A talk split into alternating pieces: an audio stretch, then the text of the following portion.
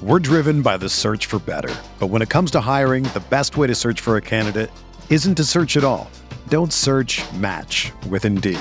Indeed is your matching and hiring platform with over 350 million global monthly visitors, according to Indeed data, and a matching engine that helps you find quality candidates fast.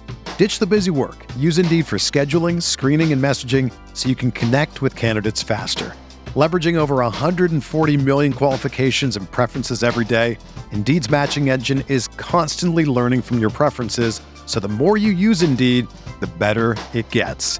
Join more than 3.5 million businesses worldwide that use Indeed to hire great talent fast. And listeners of this show will get a $75 sponsored job credit to get your jobs more visibility at Indeed.com slash BlueWire. Just go to Indeed.com slash BlueWire right now and support our show by saying that you heard about Indeed on this podcast. That's Indeed.com slash BlueWire. Terms and conditions apply. Need to hire? You need Indeed. What's up? Thanks for tuning in to another edition of the Rippy Rides podcast. I'm Brian Scott Rippy. On the other end of the line, as he always is on Sunday, Weldon Rodenberg. We'll talk a little bit of Ole Miss's 31 to 17 win over Vanderbilt. Get to some coaching search stuff, and then of course some uh, some Egg Bowl and big picture thoughts on this season. Uh, weird game. I don't know how much you can actually take away from it. I think that was my probably biggest takeaway was I don't know how much you can take away from this at all. But uh, we'll get into some of that stuff. What's up, dude? You were at a concert yesterday, chilling in Houston this weekend. Um, good weekend, it sounds like. Yeah, no big plans this weekend. We went to a uh, a concert last night during the second half, so I, di- I didn't get to catch too much of that. I watched a little bit of it this morning, but like you said, there's not a whole lot to take away from this game of of importance for the season and everything. They won, move on to the next one, so not a big deal at all. That was the that was the main thing. Like it, it was clear they came out really well. They scored 10 points on their first two drives, started pretty fast. The offense looked pretty good, but you could tell about midway through the second quarter that it might be a little bit of a slog. They were playing sloppy. Um, I don't know how much you, uh, it has to factor into it some. It wasn't a great crowd. Vanderbilt clearly was playing with more energy. When they scored the touchdown to make it 31 17, you would have thought they just I mean, like hit a hail mary to send the game into overtime or something. I mean, they they were they were hyped up, and I don't even mean that as like a dig at Vanderbilt. They've had a brutal year, but they were in a game that they probably weren't supposed to be, and they never really threatened to win. But it just the whole thing kind of felt flat. I, I don't know what else, like from a not even schematic, but just like on field, what you watched yesterday, how much of that is indicative of anything. I was a little concerned they did suck in the red zone again, and they didn't run the ball well again. Do you put anything into the fact that they didn't run all over Vanderbilt? Yeah, I mean, I guess the only real takeaway from this game was just the continued struggles in the second halves of games. Uh, I mean, A and M was a struggle. Um, even LSU for a little bit, uh, Auburn. I mean, the past few games, I mean, they, they've been scoring like single digit points in the second half, and that continued this game. Um, that's like the biggest concern to me. Um, obviously, the red zone has been an issue, inability to really gain efficient yards running the ball.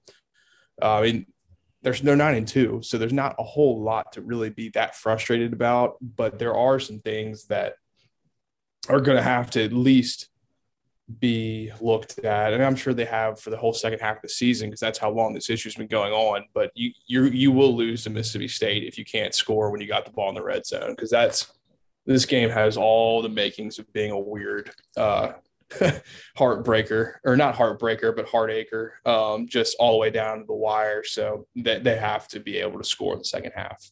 Yeah, they will. They will get beat at Mississippi State if they perform the way they have the last couple. Really, it's been about a month or longer than a month at this point. It's really since the LSU game, the way they performed in the red zone. And I don't remember what the numbers were in the red zone off the top of my head against LSU, but that was really the last time it seemed like the offense was clicking down in that area.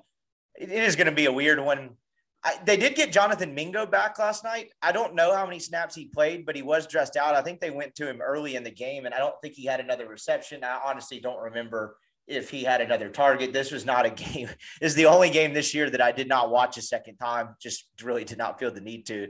Uh, for something like this, as we head into a short weekend into the Egg Bowl, but that was that was interesting because I we were kind of skeptical of his return at all this year.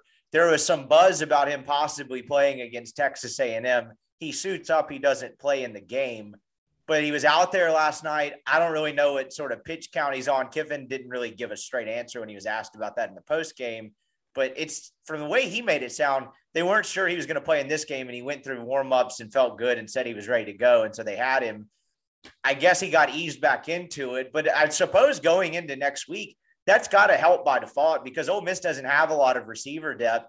And if you really think about it, I mean, losing Big Ben Brown is huge, him not coming back, but it's really the healthiest they've been since like Austin Peay or Tulane, whichever one was right before Alabama it's really the healthiest they've been on offense since that point because there were some really really thin moments offensively in the toward the end of October. So that's a good sign going in. No, it'll be really nice to have at least damn near every starter from the beginning of the season back, with the exception of Ben Brown. Um, yeah, Mingo was in there. I saw him catch one ball and get get hit early, and um, he's clearly not 100%, but he wanted to get out there, put him on film, make Mississippi State realize that he's potentially able to play, even if he doesn't play at 100%. Um, and I think that gives you a little hope that going into this short week that they'll be clicking on you know more cylinders than they have been on offense recently. Uh, but at the end of the day, if the defense continues to play like this, and I know Vanderbilt kind of ran up and down on them, but at the end of the day, they only scored 17 points. Um, I mean, they're holding teams to under 20 and under 25. Like we said in the beginning of the year, if they did that, they're going to win a lot of football games. Uh, Mississippi State's going to be a different kind of challenge and a much different kind of team that they've played kind of like the last three weeks. Um, so if the defense is really going to step up, but the offense, like I said earlier, they're going to have to score when they have the opportunities in this next game. Yeah, I was trying to look up the red zone numbers as you were talking there, and I think they had seven red zone possessions five scores, and I guess one of those would have been a field goal. So it wasn't horrendous, but again, it is Vanderbilt, and there was some stuff, particularly by the goal line on that one drive, that was not great at all. Um, but yeah, you're right on the defensive aspect of it.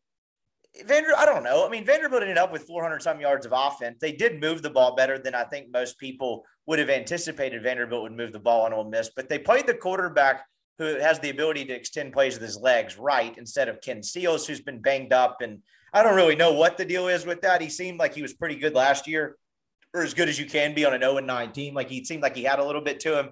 And I was talking to a Vandy guy earlier in the week, and he was just basically saying they that kid's taken so many hits and he's been banged up and regressed so much that it, they didn't think it was an injury thing if Wright played. So you at least had a dual threat quarterback in that aspect. But Vanderbilt averaged 5.5 yards a pass and 4.3, I think, yards per rush. I don't have it up in front of me in the right this moment. It seemed like just kind of death by paper cut. It seemed like they took advantage of Ole Miss's propensity sometimes to allow the short passes and keep everything underneath them.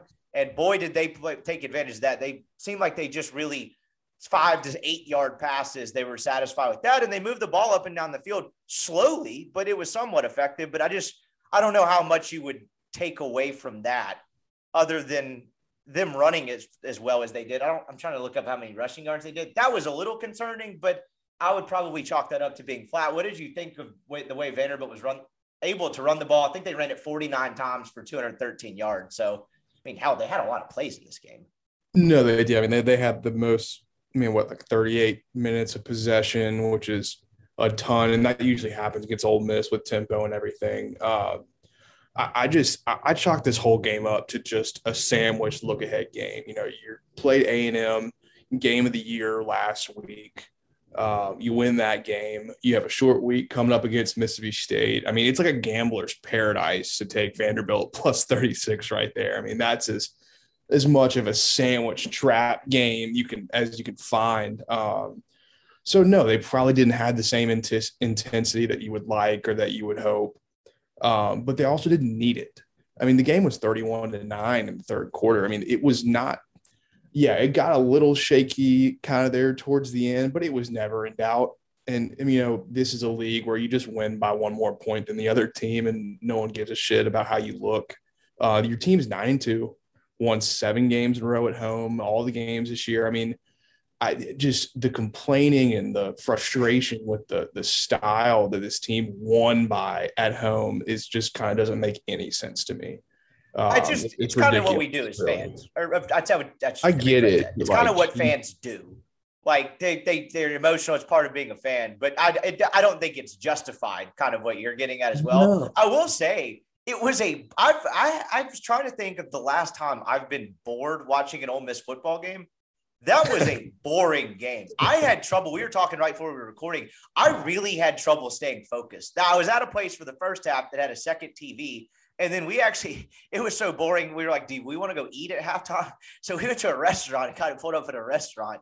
It was, that was the toughest I've had paying attention to an Ole Miss game in a long time. That was a very boring, frustrating game. So I think there was some of that in it as well.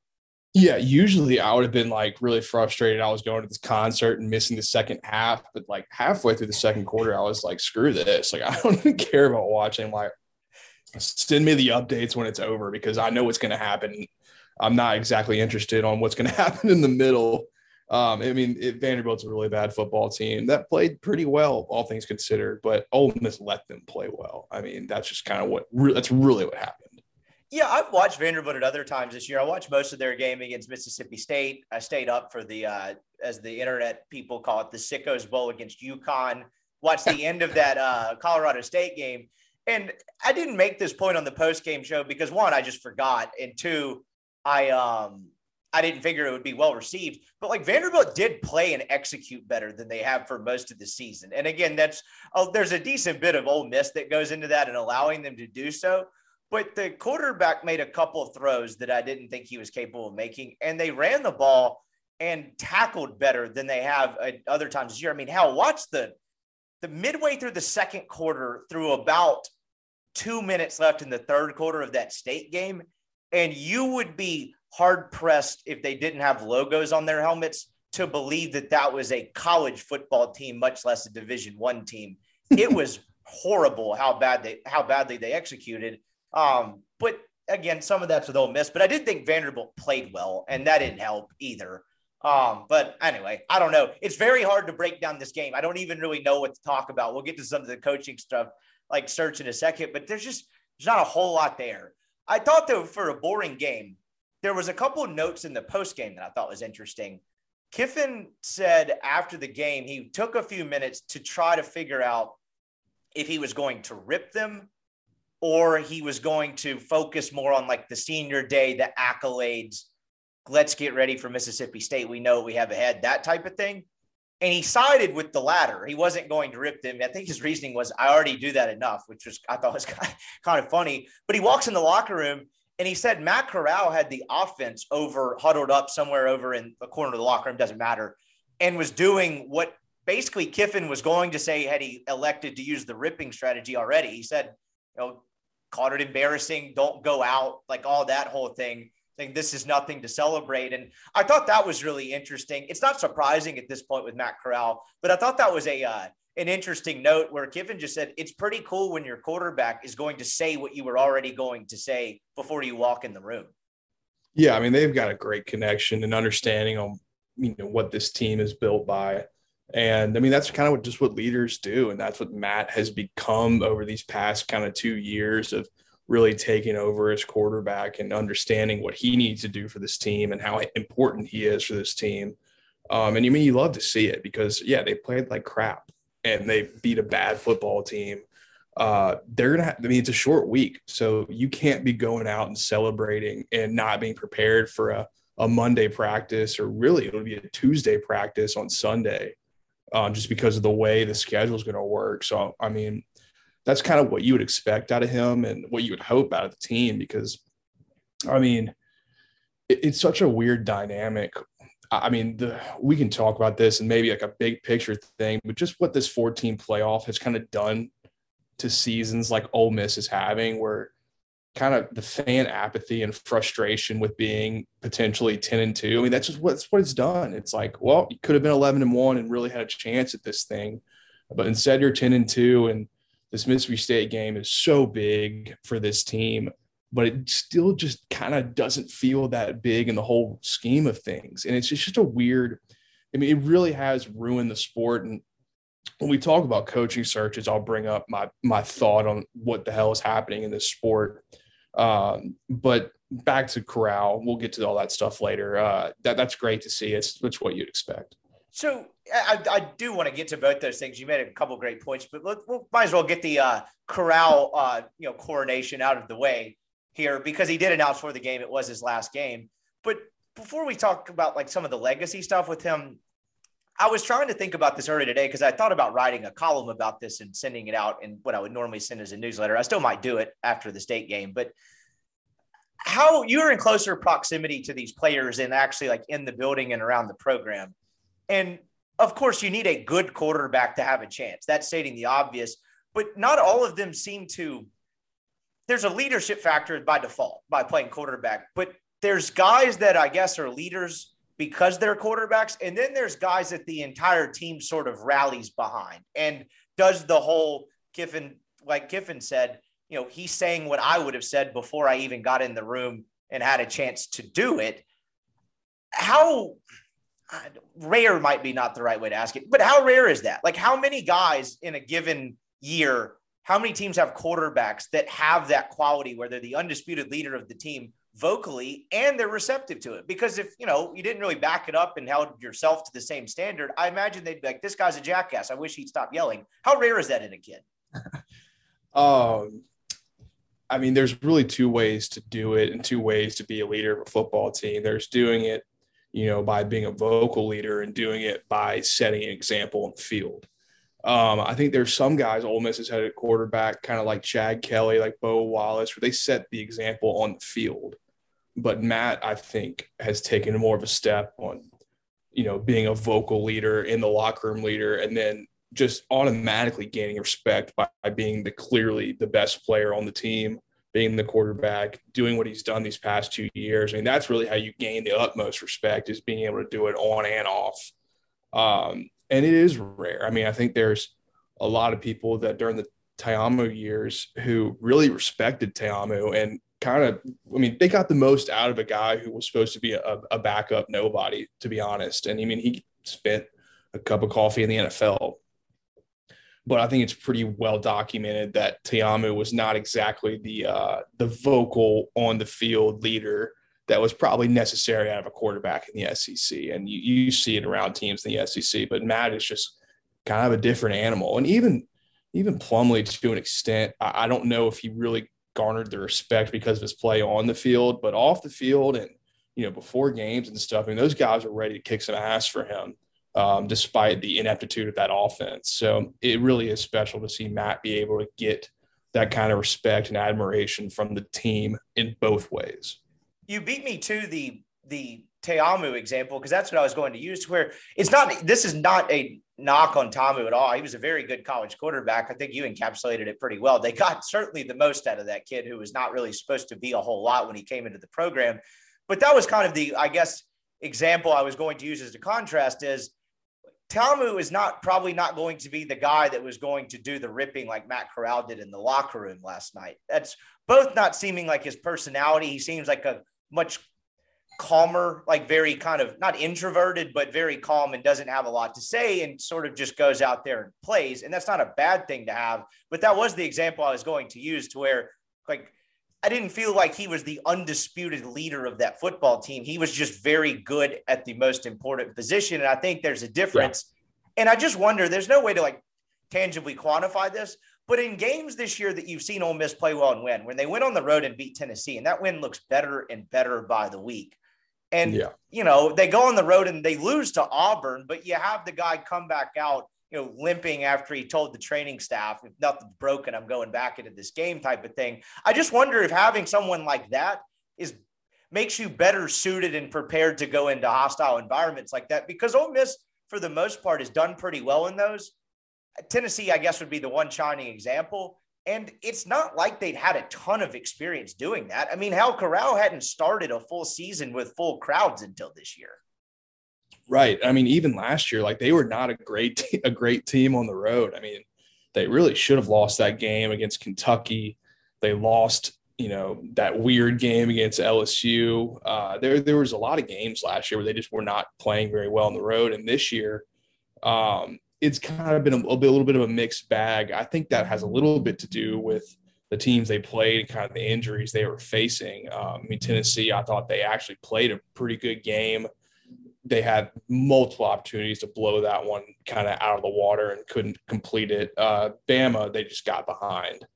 You know, from the from the get go, they just got behind. The fourth downs killed them. And Auburn, you're missing like every almost every single starter on your offense, except for the quarterback who was basically 50% of himself, um, which is such a shame about what really could have happened this season if they had come out with that one. And uh, it's kind of crazy what Auburn looks like now. It makes it feel like a worse loss than it probably really was um, from the outside. But uh, I don't think they're going to be intimidated going to Mississippi State, especially with Corral there. Um, he'll be 100% healthy. The receivers will be damn near 100% healthy. The defense is playing really, really well. And, you know, when you've got a leader like that, you know, Kiffin doesn't really care about this rivalry. So I don't think he's going to have them, you know, so juiced up to where they're overthinking this football game. And I don't think Mike Leach is going to do that on the other side either. I mean, these guys like are friends. Like they, this thing for them isn't what it used to be for other coaches. Um, so I think you'll see a more level-headed game, and that doesn't mean there won't be some you know, some fighting and some, you know, some typical stuff, nothing crazy, but, you know, some stuff that happens in rivalry games. But I think they'll be focused. I think Corral won't let it get to their heads. Um, and he's been so much more cool headed, level headed these past two years than, of course, during the fight in the Egg Bowl and whatever year that was. So it's huge to have him kind of guiding them to that game. What comes to mind when you think, if I were like, if I say, what does Matt Corral's legacy? Because I don't want to do like, where does he rank among Ole Miss quarterbacks? Because I think that's dumb and tired, and we're not, you know, hosting Ole Miss's version of Get Up here with Mike Greenberg. But like, where, what do you think of when you think of his legacy? Because he's a really fascinating story, and the way all this came to be. Because when he committed, they kind of needed each other, right? He'd gotten dropped by Florida. That was the second school he'd gotten dropped from. You know, that Florida thing seemed more of like a fit when Mullen took over, whereas you know the USC thing was why did you beat the shit out of Wayne Gretzky's son? And which, which never was actually true, which is so funny. Like he never even fought the kid. Really? Yeah. I mean, read the um someone who did the article. Uh, some some guy for CBS did an article. Dennis Dodd. I wrote it. Th- I read it this week actually when I was preparing to write about Corral. It's funny you say. Yeah, that. yeah. If you if you remember in that article, it, it, was like a yelling, shoving match at a basketball game. It right. wasn't like an actual fight that got turned into something crazy. And you know that's just freaking social media and all these losers and all these no offense to people that work for rivals, but these guys doing these rankings, I mean, they dropped him from like a five star to like almost a three star because of an alleged fight against a famous kid that made him move schools. Um, it's just so stupid. But um, yeah, continue with what you're going for. No, yeah, no, I think that's kind of funny. No, I didn't know he got dropped to start because that. Seems yeah, impossibly stupid. Oh, it's just you know, these guys. Score one for the stars don't matter crowd there. That's good stuff. But he gets to so he you know, they they needed each other because Matt Luke had just landed a job in which I think virtually everyone was like, well, this guy's not qualified for it. And he needed some momentum. And when Corral committed, that was a big time momentum boost right after that 2017 season, right before was that the first year of the early signing period? I want to say it was maybe 2018 or seven, somewhere around there.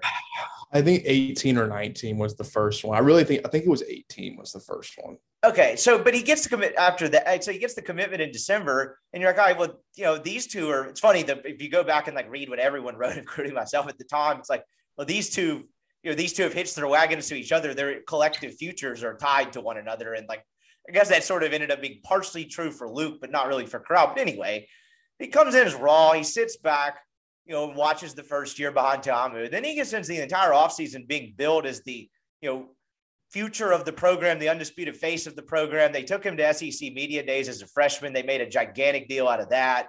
Um, if we are going back and watching some of those videos from Corral at SEC Media Days as a freshman, he just handles himself and the way he talks is more different. Part of that's just growing.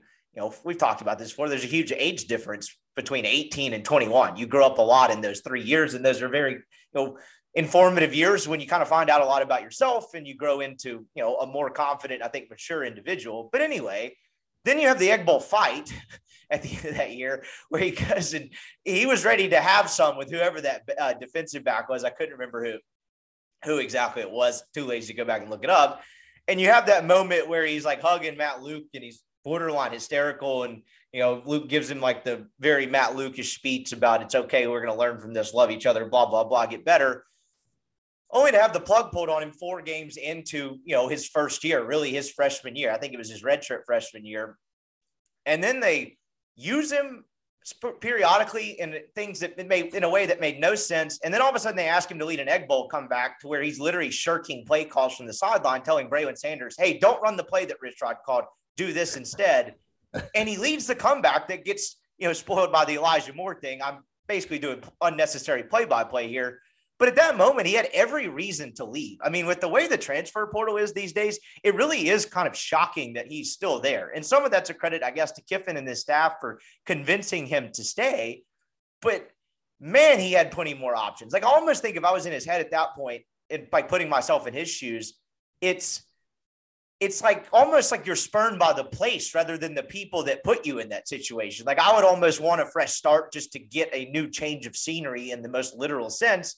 And then he stays, and this staff, obviously, it's well documented what they've done to transform into who he is. That was a very long-winded, you know, recap of Corral's career. But what comes to mind when you think of his legacy? Because I think he's a very important piece in two eras of Ole Miss football, uh, for the lack of a better phrase. What do you think of? Uh, it's kind of an interesting, tough one to handle. Um, I think he will be remembered as the guy who I don't want to say saved Ole Miss, you know, but kind of brought Ole Miss back to relevancy, g- ushering in this 12 team playoff era, which is going to be a completely different college football era than the four teamer. The four teamer has been total nonsense. Every single year, it has been the same teams. No one cares. The 12 team is a, a team like Ole Miss now has a chance to be in the playoff. Whereas in the past years, I mean, even in 15, if they beat Memphis and Arkansas, I, still don't know if they get in. I really don't. I think they may put Alabama in over them, truly. Um, so I think he'll be remembered as the guy who brought this team, this program back to relevancy. And some people will say that's Lane Kiffin.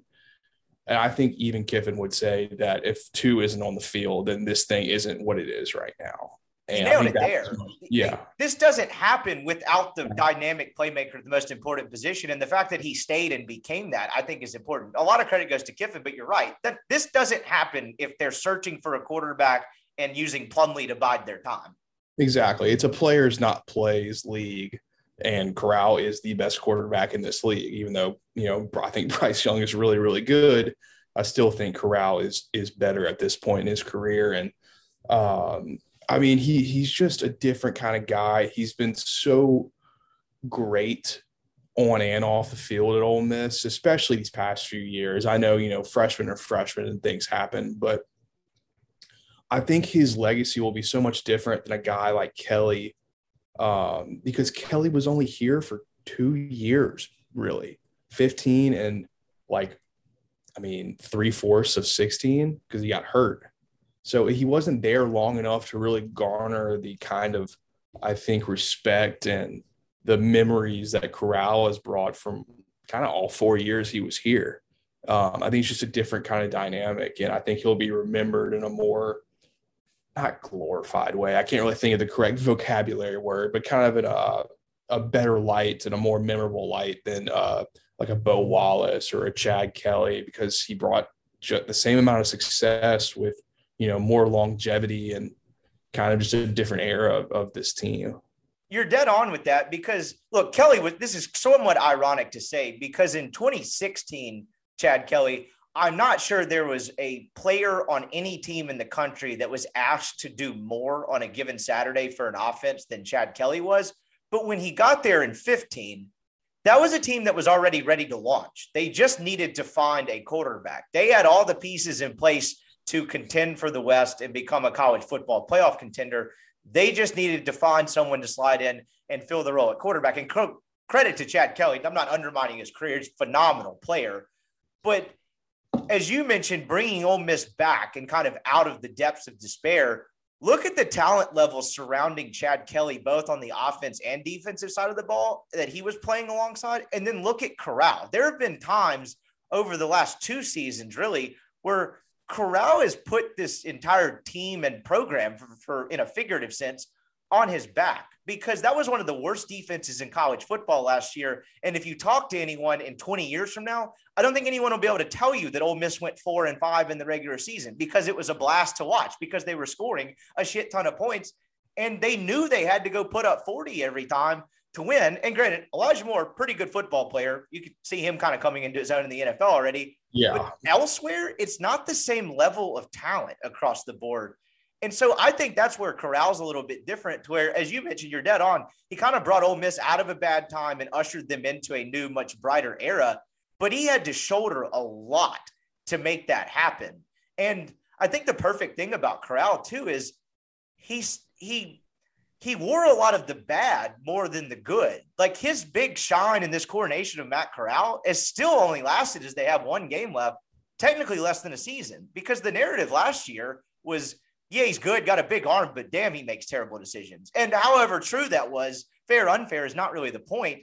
Like he's had more bad years at Ole Miss than he's had good. Like his shine has sort of been short. Now he could come back next year if we were, you know, for the sake of the argument, but of course that was never going to happen.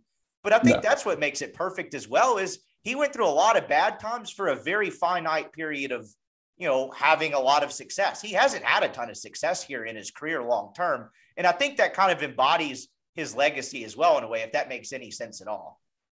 No, I think you're right. I think I think fans love to see some guys persevere through some adversity. You know, those typical buzzwords we use with football. Um, but it is true in, in this era of guys like transferring when things don't go right in the first year. You know, this guy stayed here for like four years. Did you and, think he was staying? Honest opinion after the after that 19 egg bowl, after that night, coaching change aside, did you think he was staying?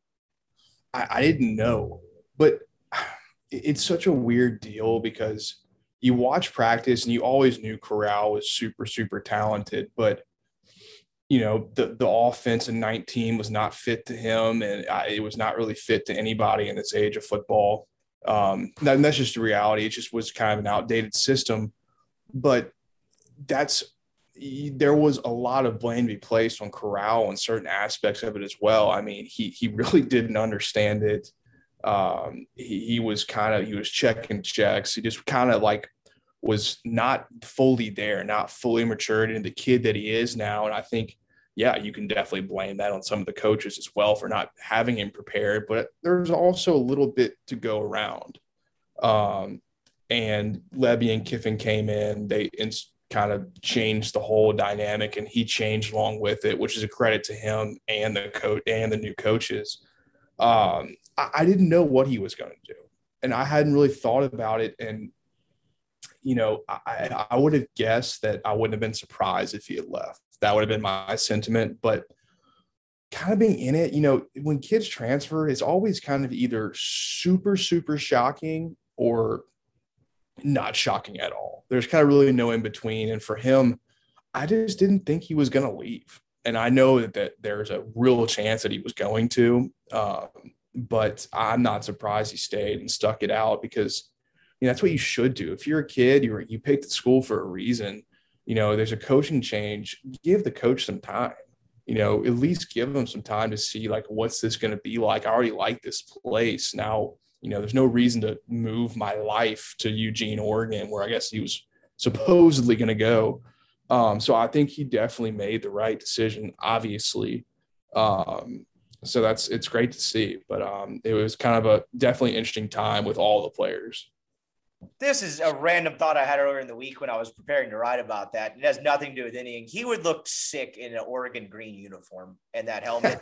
like he would he already rocks the Ole Miss uniform pretty well. He would have looked pretty cool. Anyway, that's neither here nor there. There was a note last night that he had in his press conference that I thought was kind of funny and both telling, where he gave the for full context first, he gave this answer about learning to prepare and all that stuff and how that this staff has taught him how. And he said, you know, that's no no knock on Rich Rod or no disrespect to Rich Rod, but he kind of showed his hand before he answered the question because Nick Suss asked him, What do you think the difference is in you this year than when you walked into Starkville two years ago? And he, his first instinct, he kind of had to think about, like, like, you know, place yourself back in time. What year was that? He goes, What year was that? Was that Rich Rod?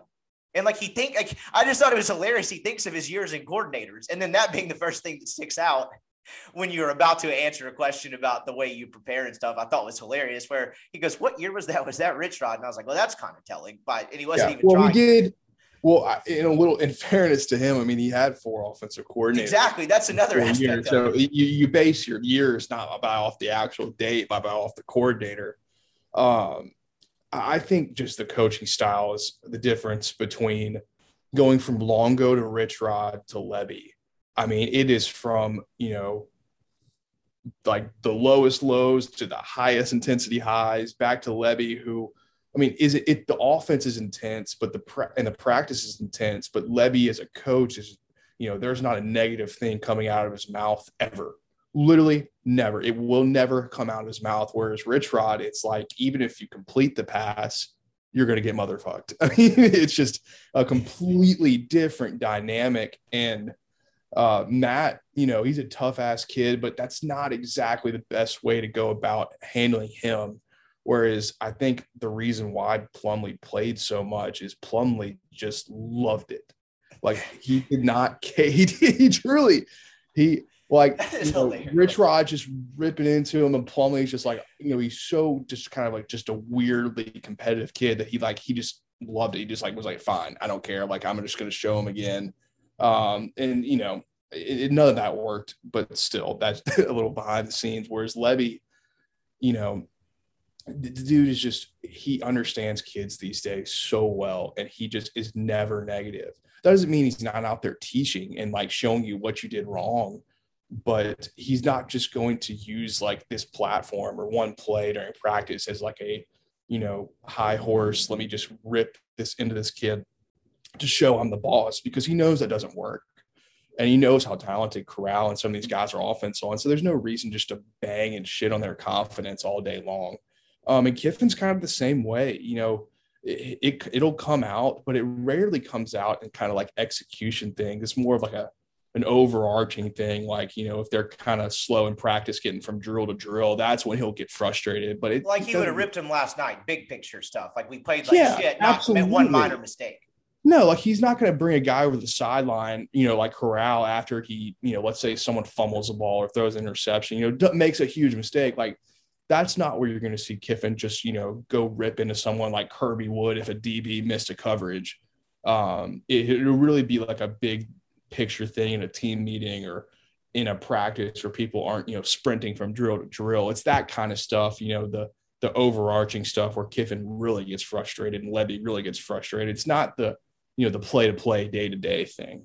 That's some really fascinating insight you offered there and a great point. And it, it, how we can go there. We'll do the rich rod thing now. I've told this story on the podcast before but well two parts of it. One there's a video of me in the 2019 egg bowl to where my uh, super talk host i think has a video of this to where anytime Ole Miss had so the way that press box is set up which is old crappy and outdoors but whatever no one cares about my complaints it's right next to the coach's box. So you can see directly into the coordinator's box from where you sit at Davis Wade Stadium in the press box. And every time Ole Miss had some sort of negative play or an incompletion, my head would whip over to the left like whiplash to watch Rich Rod reaction because he acts like a toddler that just shit his pants in the sandbox or something. Like just completely can't control his emotions and melting down and like grabbing his headset and like squeezing it and things like that.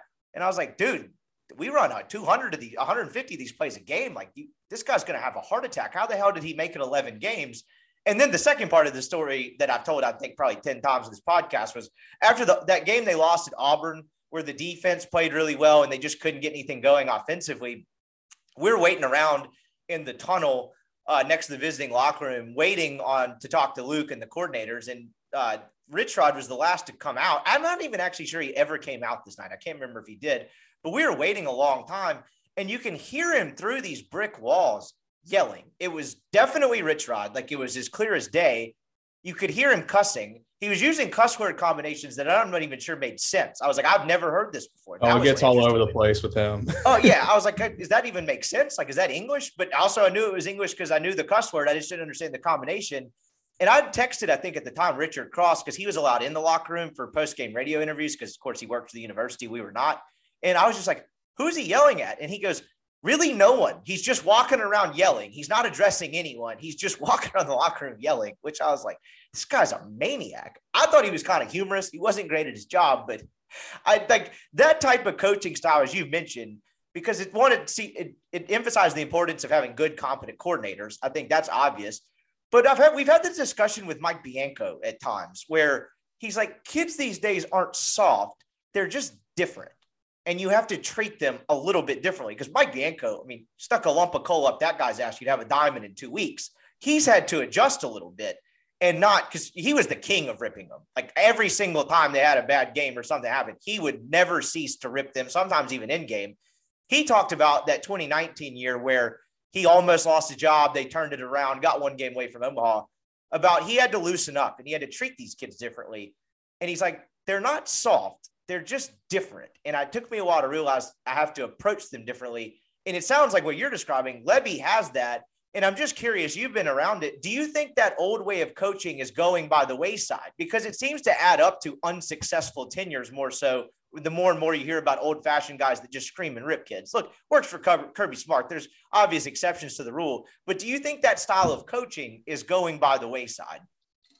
Oh, yes and no, I would say. Um, I think it just, the, the point doesn't hit as hard if you're just getting ripped for like the 13th time in a season or the 20th time during a practice. Like it just you it just kind of goes over your your head eventually. And i think the difference with kirby is that his you know his recent track record what they've done there like he's kind of earned the ability you know along with saban and guys who do that kind of earn the ability to do it and um you know i love rich rod. I, he is truly one of the funniest people i've ever met. And he is a huge name in football. And you know i worked with him and he you know treated all of us with respect. And that's a lot from a guy who has been a lot of places been very successful. You know i didn't think his stuff was kind of working in 2019 so it's not working. It's hard to kind of gather the respect of the team when the offense isn't working and then you're just getting shit on all day um, and it wasn't all day, you know. I mean, he's he'll compliment the hell out of you and treat you like a king if you do everything he wants to do right. Um, you know, he it, goes both ways, um, and he really does care about the kids. It's not like he hates all these kids. That's that's not the case at all. It's just he's just a fiery, you know, old school kind of coach that you just don't see as much anymore. Um, I don't think it's gone in football or really any of these sports. Um, I just, but I think the whole Bianco, you know, these kids aren't soft, they're just different. I think that could not be more true because these kids want to be coached. They want to get after it and they want the coaches to care enough to get after it. But, you know, just getting your, you know, your ass chewed out every single practice for messing up a simple technique, it just doesn't have the effect that it may have people may have thought it did years ago. And you can just see it like you know, everyone talks about the corral, you know, he the, the six interception game or whatever it was against Arkansas. You never once saw him get yelled at. Because what, what what's that going to do? Is that really going to help after all this time? If he's your guy, like what's the point of just chewing him out for making mistakes when trying to win the game because your defense is the worst in college football? so they, they just take it, yeah, they just take a different attitude. These coaches do it differently.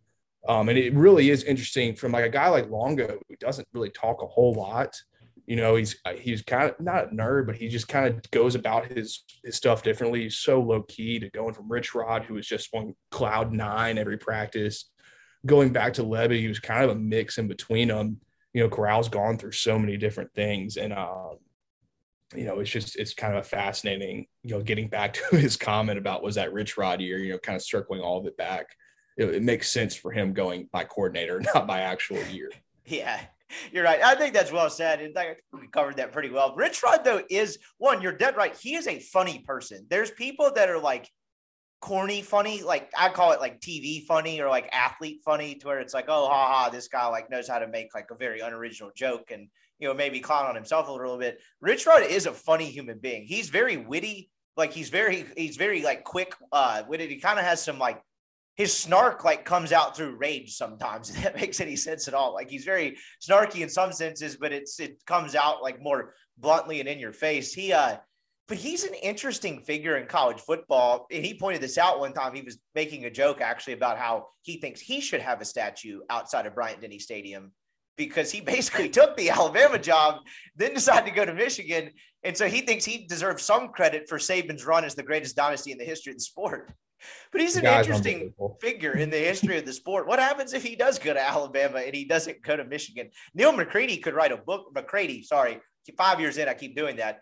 Could probably write a pretty long story or book about that because I think he was covering Alabama at the time. But that's a complete non sequitur. Rich Rod's just a fascinating fixture character so in the history of college football. Um, so like I don't know, I just always found it interesting, but he is a funny guy. But anyway, you're right, and you know the last kind of thing on Corral, he needed stability around him, and he finally got that with this staff and this coaching staff, and that was the other part of his answer where he's like, look, this no knock on Rich Rod, but these guys taught me how to prepare a different way, and like what goes into really being fully prepared an opponent and how to watch film and things like that and just stuff I didn't learn before. And we've heard him talk about that before.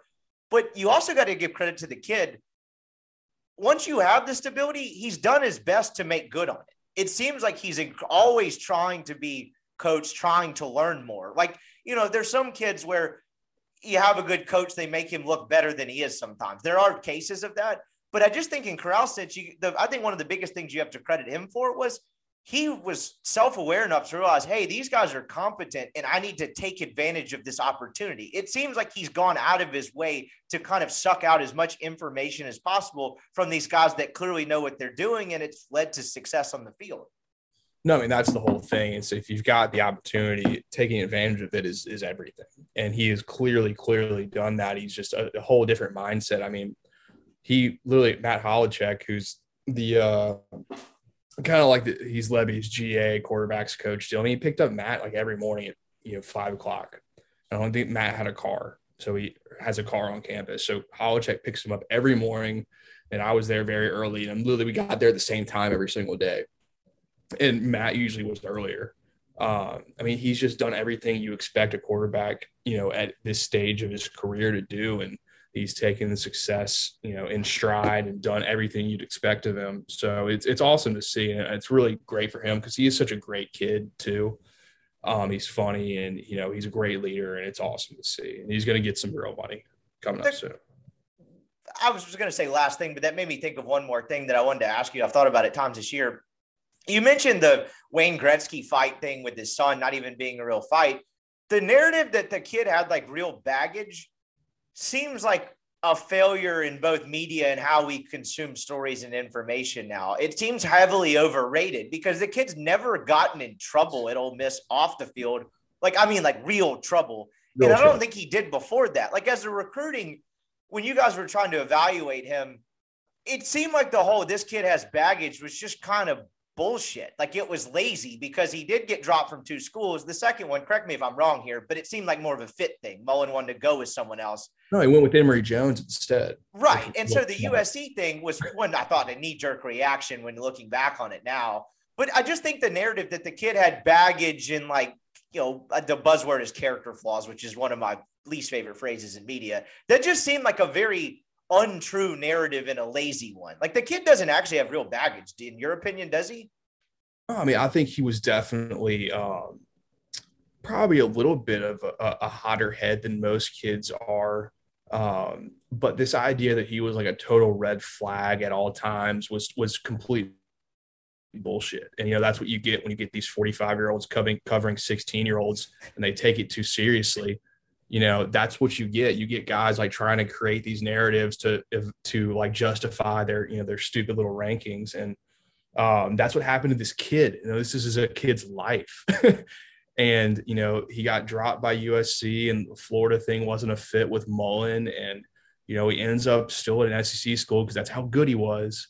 Um, and the whole story behind it was oh like you know he's, he's just such a red flag. You know really got to do your due diligence on this kid. Uh, lots going on here. But really, he was just in the limelight from the beginning because he's playing, you know, quarterback in Los Angeles and starting as a freshman out there in these big high schools where that doesn't happen a lot. Um, and of course, the you know he's dating uh, I think Bret Michaels' daughter and you know the Wayne Gretzky thing. So it's a high profile stuff. Mean, the kid's at freaking TMZ when he's like 17. Like it's just a lot. Um, and I, I think that's part of that article too. And uh, so yeah, I mean it's it's total bullshit, and you see it all the time. Um, with some of these kids are like, oh yeah, like red flags or like oh academics of like blah blah blah blah blah. All these guys talking in these articles, and you know sometimes that's real, but a lot of times it's just total nonsense. It like doesn't make any sense. I mean, I think the Zach Evans thing is like a prime example of this. Um, so this kid, Zach Evans, he came to campus twice while I was there and could not have been better both times. Truly was really? just quiet, soft spoken, you know, taking notes during meetings, like respectful, like no issues at all. And clearly was just a kid who, you know, I guess had a few maturity deals at, at North Shore and clearly was surrounding himself with just not the right people. You know, his recruitment was, you know, wildly known to be pretty crazy. And there's a lot of dynamics to that. But once you meet the kid you know, you're expecting this kid either to be the biggest head or like the biggest, you know, just a hole. And that's just not the case. And after you're reading all these articles and shit about him, you're just expecting the worst. And he comes to campus and like could not be nicer and easier to deal with. You're like, this is so typical. You know, this kid's just a high profile kid that all these guys are just trying to nitpick and, you know, create narratives. And it's just not true. And I think Corral had a little bit of that to an extent. Um, and it just showed. And it's just, so frustrating sometimes. Yeah, that's a great. That was the first thing that popped in my head. Uh, another one of my least favorite phrases: due diligence. Like, what the hell does that actually mean? Are you going to make the kid go see a shrink, or are you going to make him take the college version of the Wonderlic? Like, what the hell does that actually mean? I think that's such a stupid buzzword. But I think that, but um, Zach Evans was the first person that came to mind when we were talking about this as another parallel example. So I, that's interesting. I think that's uh, there's probably a story to be done about that, about the way we covered this stuff but that's story for another day. Kind of spinning this forward, Corral's legacy and all that, there is a golden opportunity for him to offer author one final chapter. And look, I know he'll probably play the bowl game. That's not what I'm getting at, but one like signature moment. And that's this Thursday night in Starkville against Mississippi State. State's playing really good football.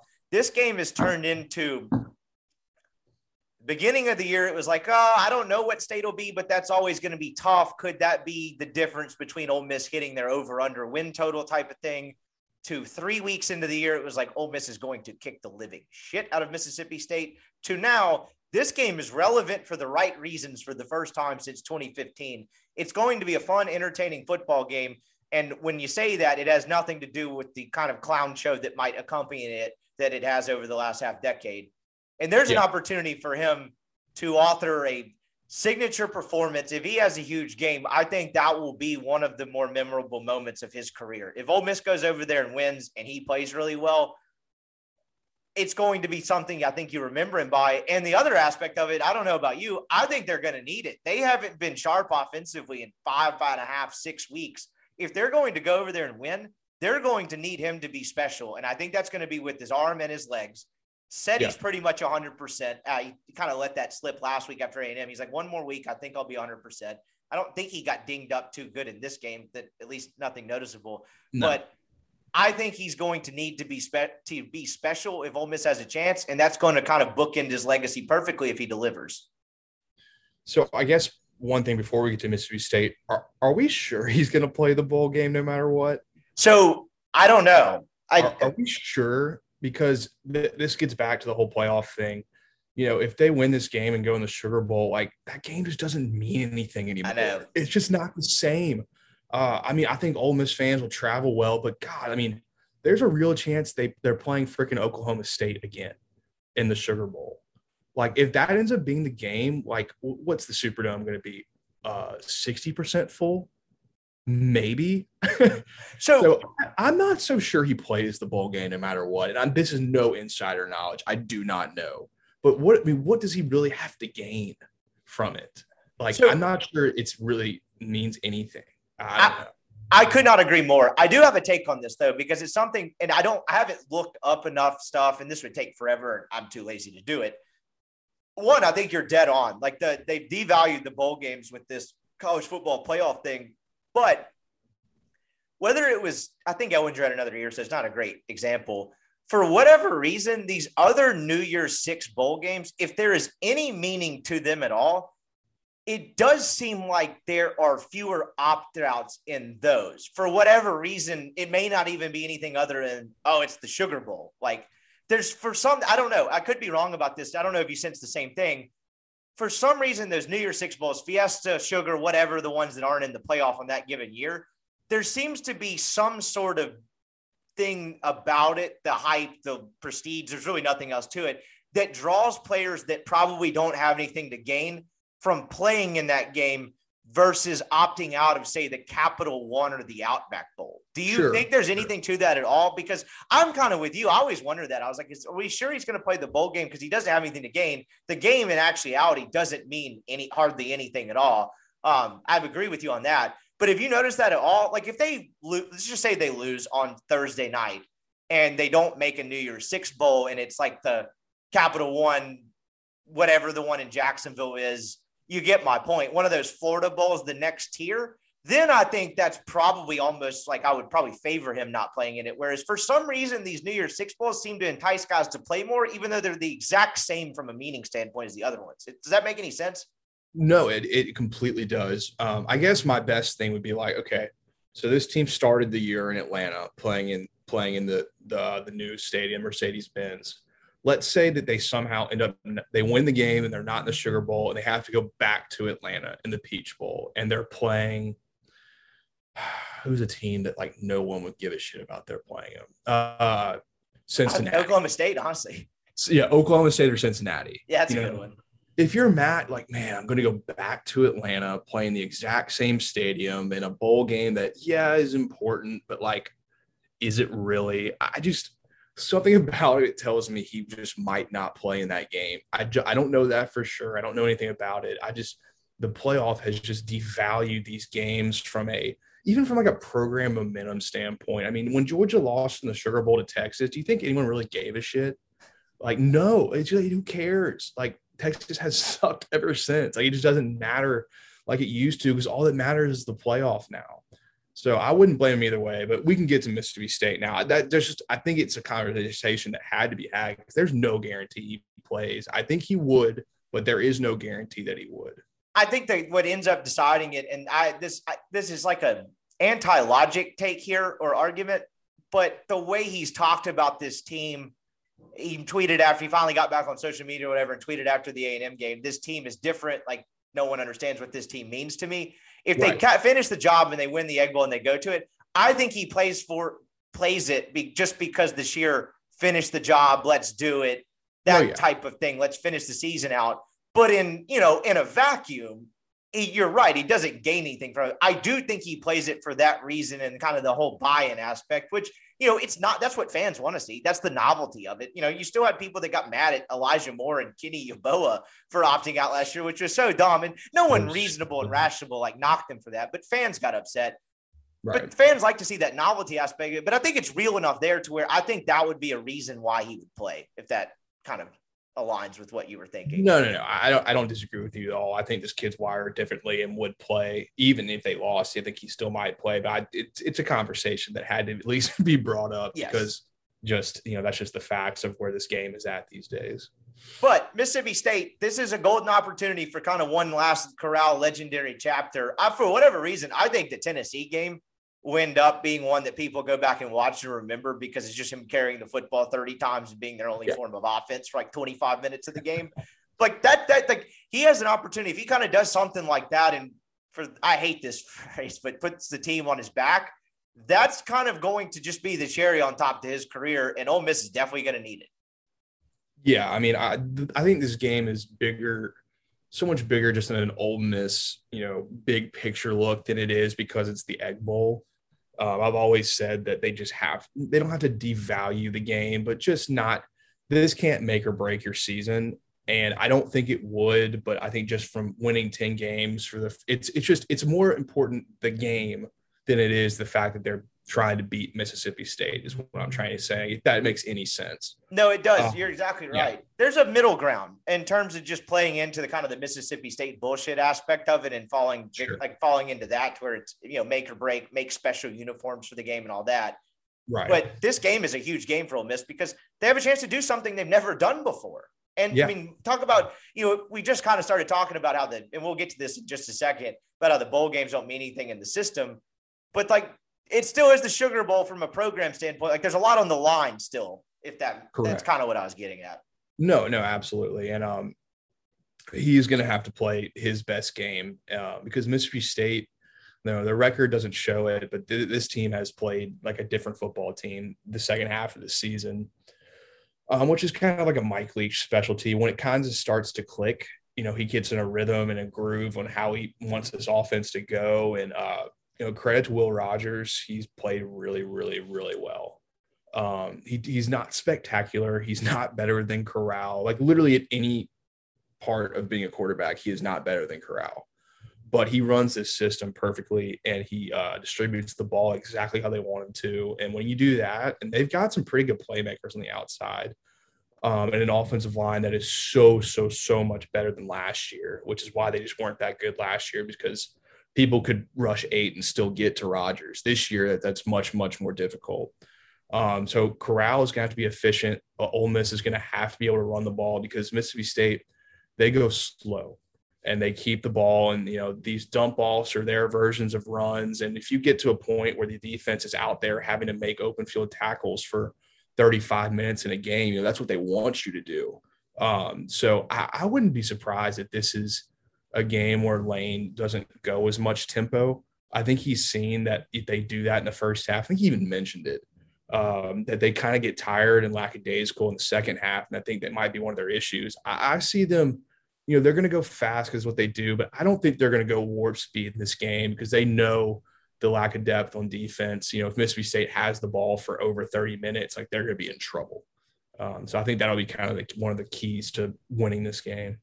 I think you're right. And it's interesting. He did mention that in his post game, and he talked about we don't yeah. rotate offensive linemen. We don't have great depth with the receiving corps being banged up. It makes sense. I mean, Nick Suss made this point last week when he was pinch hitting on the Sunday edition of this podcast, where he's like, I don't ever understand. Like, it's a double edged sword in the sense no one ever talks about the offense getting tired because they've been on the same, like, you know, tempo wears down the defense, blah, blah, blah. That will, like, you get to the 10th, 11th play of a tempo drive.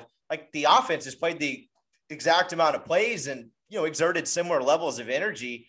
And like they're kind of tired too. And i do think that's part of the fourth third quarter struggles excuse me coming out in the second half. Um, sure. i do think that kind of plays into it.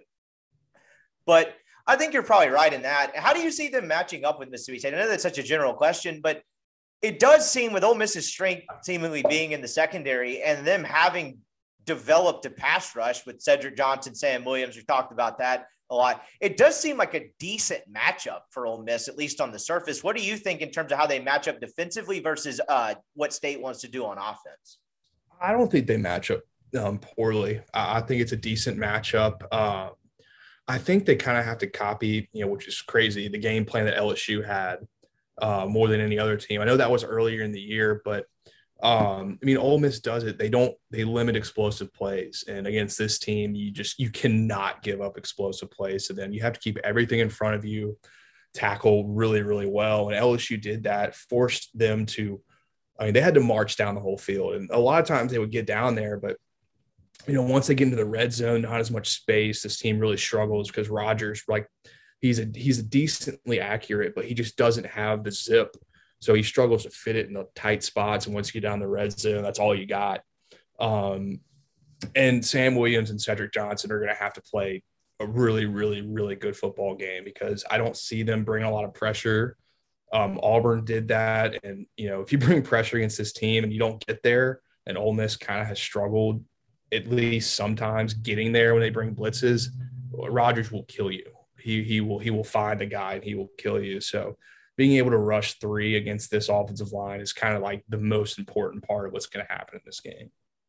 Yeah, and you mentioned it. The the interesting aspect of that is Ole Miss has been good about keeping things underneath them, as you pointed out, or in front of them, as you've pointed out a couple of times this year. It's this is going to sound dumb coming out of my mouth, but like how do they like do they want in some ways to goad Rogers into throwing the ball deeper down the field because he does not have the greatest arm? Like how do you no. how would you induce that defensively?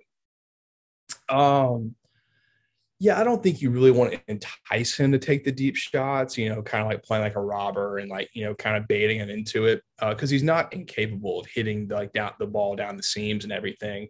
Um, I think the most important thing for Ole Miss is just to tackle well, and kind of they really haven't been doing that. You know, A and M was probably their best tackling game um, of the year, and uh, against Liberty and against Vanderbilt, they did not tackle well at all. So really, just keeping the playmakers in front of them. Uh, when he dumps the ball to the running back, you know, you just have to rally and you have to do it for four quarters, which is why it's so hard and why state, you know, they, they get after so many teams because they just don't really switch up what they do. They, they, they just do it the whole game and they're, they're patient and Leach knows what he's doing. And he's gotten Rogers, you know, so on schedule with what they do. Um, tackling, keeping everything in front of you, and just making a play 1v1 if he does end up going deep, because I think there'll be some throughout the game uh, that'll kind of be really key. And uh, when they played last year, I mean, the game was close, but it should not have been close at all. Uh, Braylon Sanders, you know, he missed a, he dropped a fourth down touchdown. They struggle in the red zone, kind of like they had this year. Uh, they have to change that, or uh, this is a better Mississippi State team. They'll they'll make you pay for it. What's the one overarching thing that's been different about when the state offense is good or bad? You can answer this from a defensive perspective or just what they do, but like when it looks bad, it's really, really bad. And then when it looks good, I think you made the reference last week or two weeks ago, probably last week as we were talking about the Auburn game. It's kind of like it comes at you like an avalanche and it's hard to like stop it once that yeah. thing really gets going. It's really like a freight train in that sense. Like, what is the one overarching thing that defenses have done to make this offense stagnant when it has looked bad? Is there one common thread in there? Yeah, it's just getting to Rogers with three. I mean, if you watch the Alabama game, uh, which I watched a little bit of it, I mean, Will Anderson, unsurprisingly, you know, just just dominated that game. Was able to get pressure on Rogers with three because Rogers he's not very mobile. You know, he can he can make plays with his feet, but he's not like you know, he's not Bryce Young, Corral, or some of these guys where like that's a real weapon. So if you can get pressure to him, um, like consistently throughout the game, it just changes, you know, his clock in his head. Um, and so so many defensive coordinators, you know, Louisiana Tech and Auburn, when, you know, it kind of came like an avalanche, you know, they're just scoring, scoring, scoring, scoring. It's because they get they get lazy, they get frustrated, and they want to bring pressure when they don't have to. Uh, if you watch Arkansas and LSU, like they just kind of stay in the same thing the whole time and just kind of playmakers make plays. If if DJ starts getting frustrated and has to bring blitzes because they can't get there with three, that's when State really takes advantage.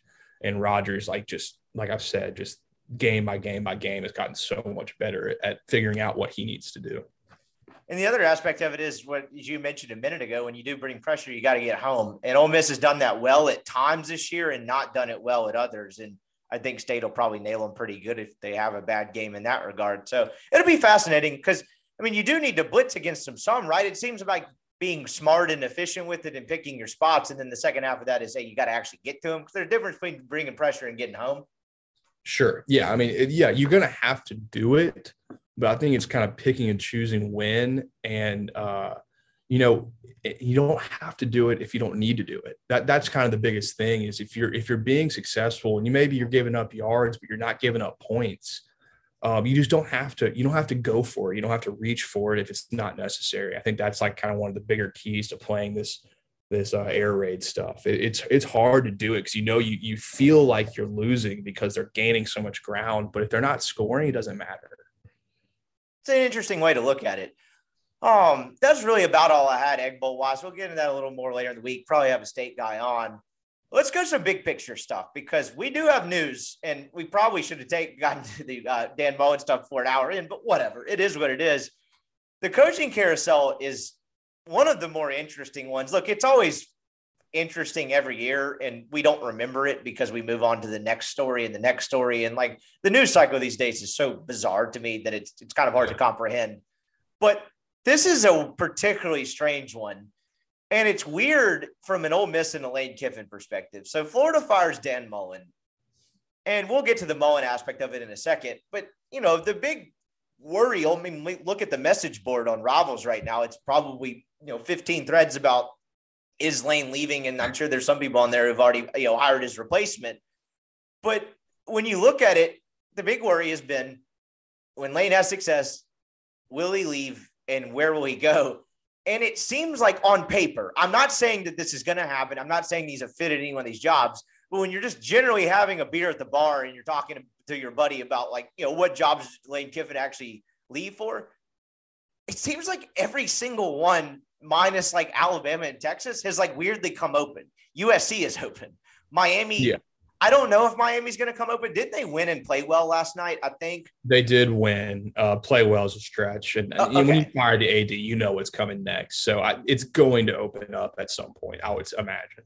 Assuming that opens and Diaz doesn't get retained, and then Florida has now come open, but it's at a very interesting time because he's only in year two of this thing.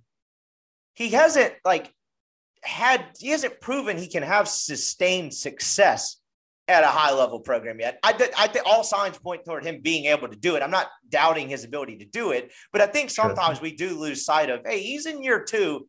And yeah, if they lose him, there's all of a sudden it's nine and three. That's a good year, but like that's not $10 million lead one of these crown jewel programs. Like that's normally not enough.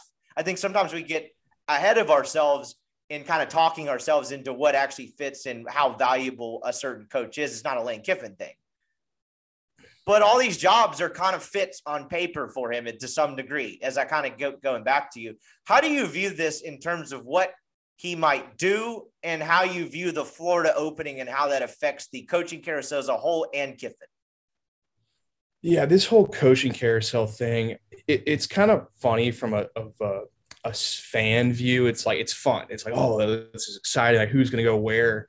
Um, having been in it it's really not that fun. It's just really stressful um, and kind of frustrating. You know, these are people's lives. Um, and I think this whole, the reason all of this crap is happening now, I think this year more than ever, is these ADs and these universities are seeing what's coming up in the future, which is all of these conferences changing up. Texas and Oklahoma coming into the SEC, going from four to 12 team in, in the playoffs, and they want to put their program you know, start fresh and put it in the best position to be consistently in the 12 team playoff. Because when this thing comes, if you're one of these big programs and you're not in the 12 team playoff, your season is a failure, bar none. No one cares about the Sugar Bowl. No one cares about any of these games that are already devalued. They will be completely irrelevant because one, they'll be a part of the 12 team. I was about to say they so, might be playoff. They'll probably will be playoff. Yeah, it'll, it'll be like a playoff version. The um, Outback Bowl won't mean anything. No, it'll mean absolutely nothing completely and absolutely nothing. So if you're like Florida, LSU, even you know different schools like TCU and Virginia Tech, I mean, when the team when it opens up to 12, like those kind of programs will have a shot at being able to get in it.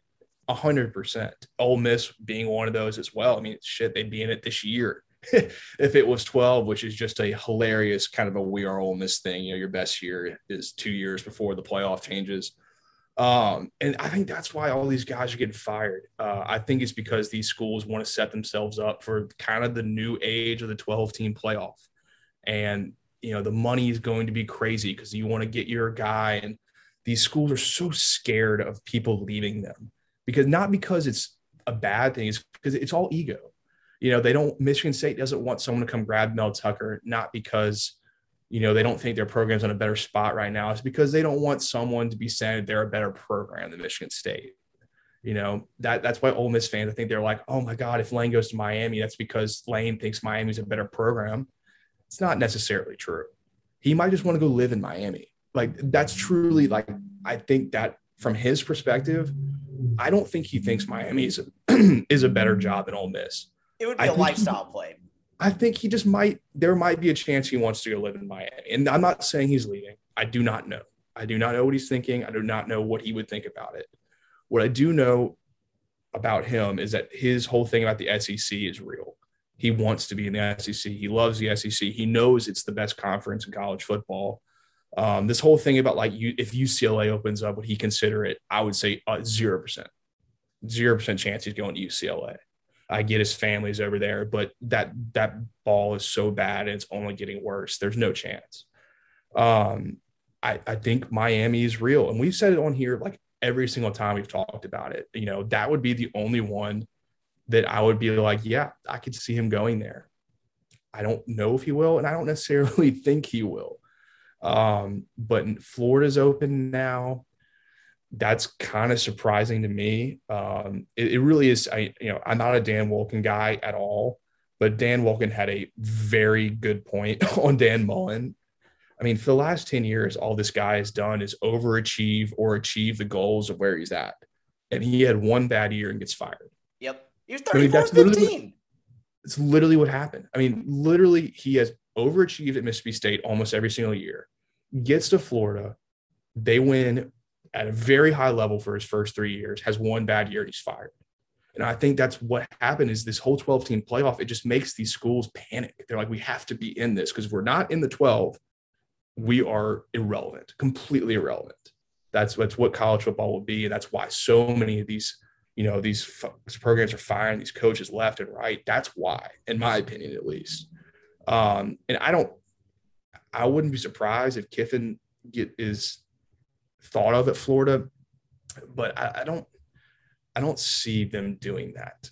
Uh, I think they just had a guy who was an offensive minded guy who struggled to recruit. And for all intents and purposes, Lane Kiffin has struggled to recruit at Ole Miss. Um, he didn't at USC and Tennessee, but guess what? Not that hard there. So that's probably a little bit more about the program than it is about him. Um, so I don't know what Florida's going to do. I haven't really been deep diving into a lot of stuff on Twitter or message boards or whatever, you know, just to entertain myself. But um, I think the Miami thing is real. I don't know if it's going to happen, um, but I think it's definitely him or Cristobal. And God, I don't know why anyone would hire Cristobal, but it's possible. So we'll see. Interesting. So he hit on a couple of things there. One, I think you're right with the Miami thing. It would be a lifestyle thing. I have no idea if you go. I would actually probably lean no, just given these.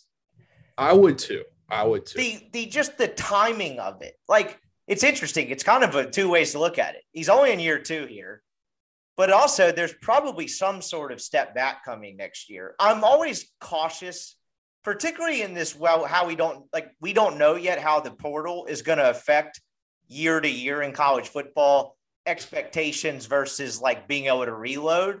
Like, because if they get a quarterback next year and nail the quarterback transfer, they could be good as hell again. The schedule kind of lines up. They are, yeah. might be six and zero, oh, and then they play the SEC West for their last six games, and Alabama yeah. and Auburn are at home.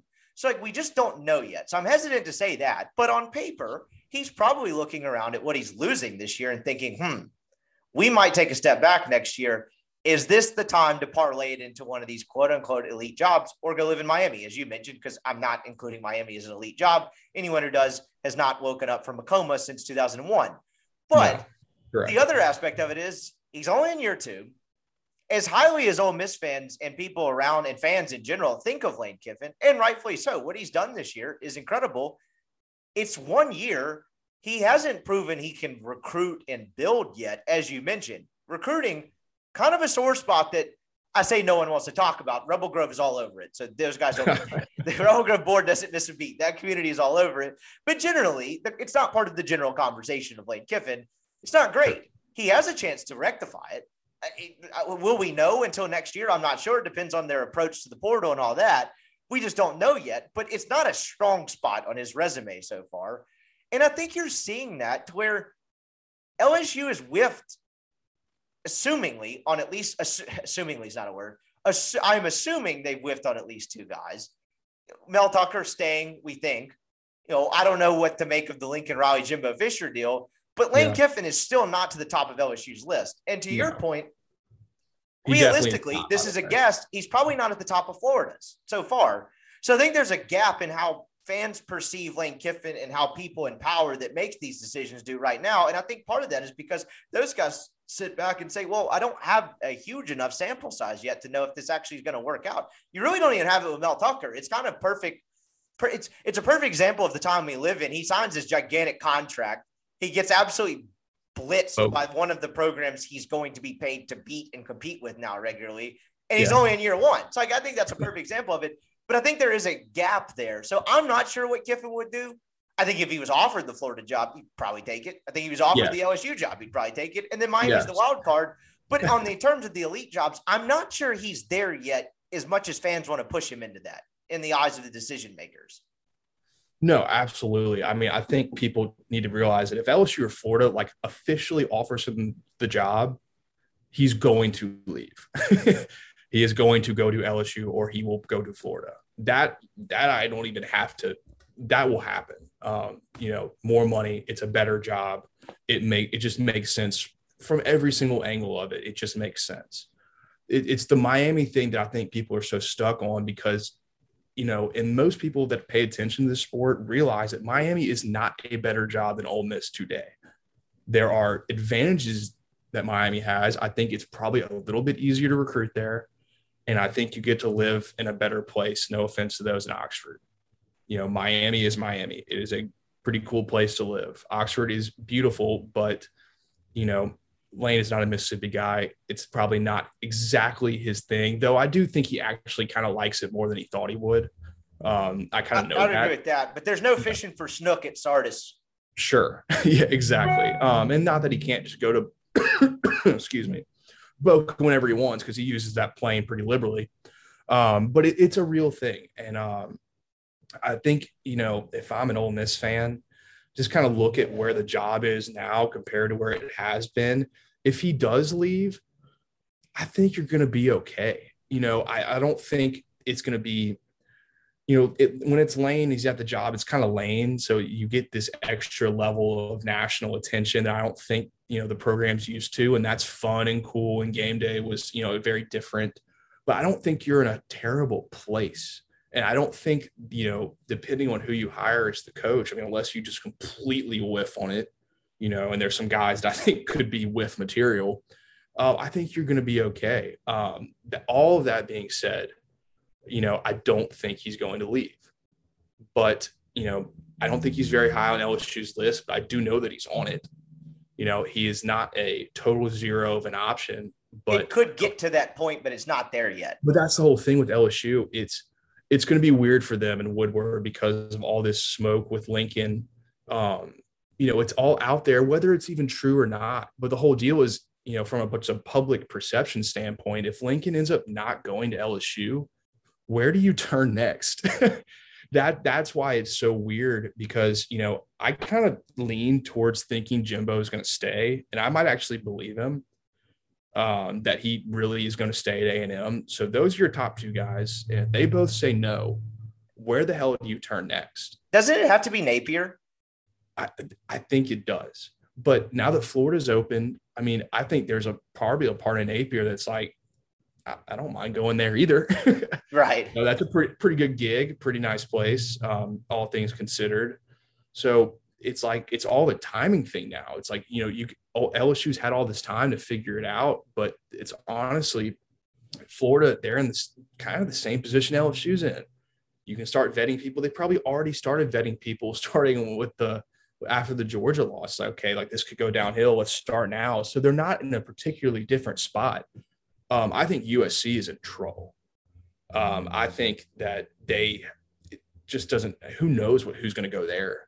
Um, I think the Pac-12 is such shit these days that it's not as appealing. And you know, James Franklin, I think, is a terrible football coach. I think he's a good program guy and a really good recruiter. I think he's a bad football coach.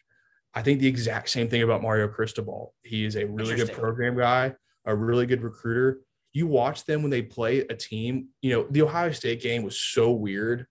It's, it's almost like an outlier compared to what Oregon has done when they play a team like it's actually pretty good. I mean, they got curb stomped against Utah.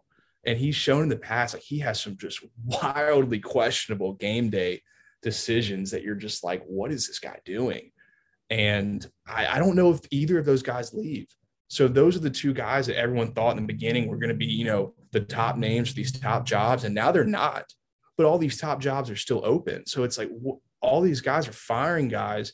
It might just end up with just kind of an average, super overpaid coach. I know I saw Jeffrey Wright tweeted it, and I don't know Jeffrey at all, but I completely agree. I think you could be a case where Florida, Virginia Tech, Miami, you know, whoever, all these jobs that are open, they could all be ending up with really expensive coaches who are just not that exciting or maybe not even qualified for the job. And that's just kind of the, you know, that's the pickings that are out there. And there's only so many guys right now that you would hire and be like, slam dunk. And you'd still probably have to sell some people on them. So it's just a weird, weird time. And I think there's so many quick triggers being had around the country because of this 12 team thing, like I've said. So who knows what's going to happen? That's a great way to just get into it. I know you've been chopping at the bit to kind of get to the playoff aspect of it and how it's changed things. I think that's a perfect way to kind of introduce it in the conversation because it's fascinating to look at this from like a market standpoint. Because I mean, Neal mentioned on the podcast the other day that I was listening to on my drive home from work that he heard and he didn't report anything. I know, I know people sometimes take what Neal puts on the board and out of context, and I know that's his favorite thing in the world. But he just said he was talking to someone and that he had heard LSU had gotten clearance to go as high as $15 million annually for their next football coach.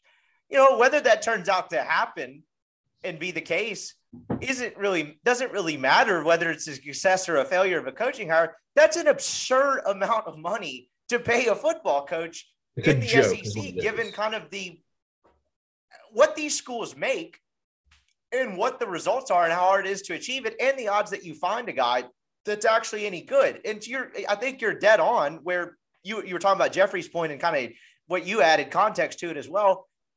All these jobs are opening because of the drive to get to the playoff, but there's not enough supply of good coaches to fill them with, not even close. so this is going to coaches. continue to happen, yeah. and it was already happening. Remember when Chip Kelly was the greatest thing on the coaching market when Florida ended up hiring Mullen? They missed on Chip Kelly. I think there was one more in there, and Mullen. Scott Frost was the other guy. Yeah, you're exactly right.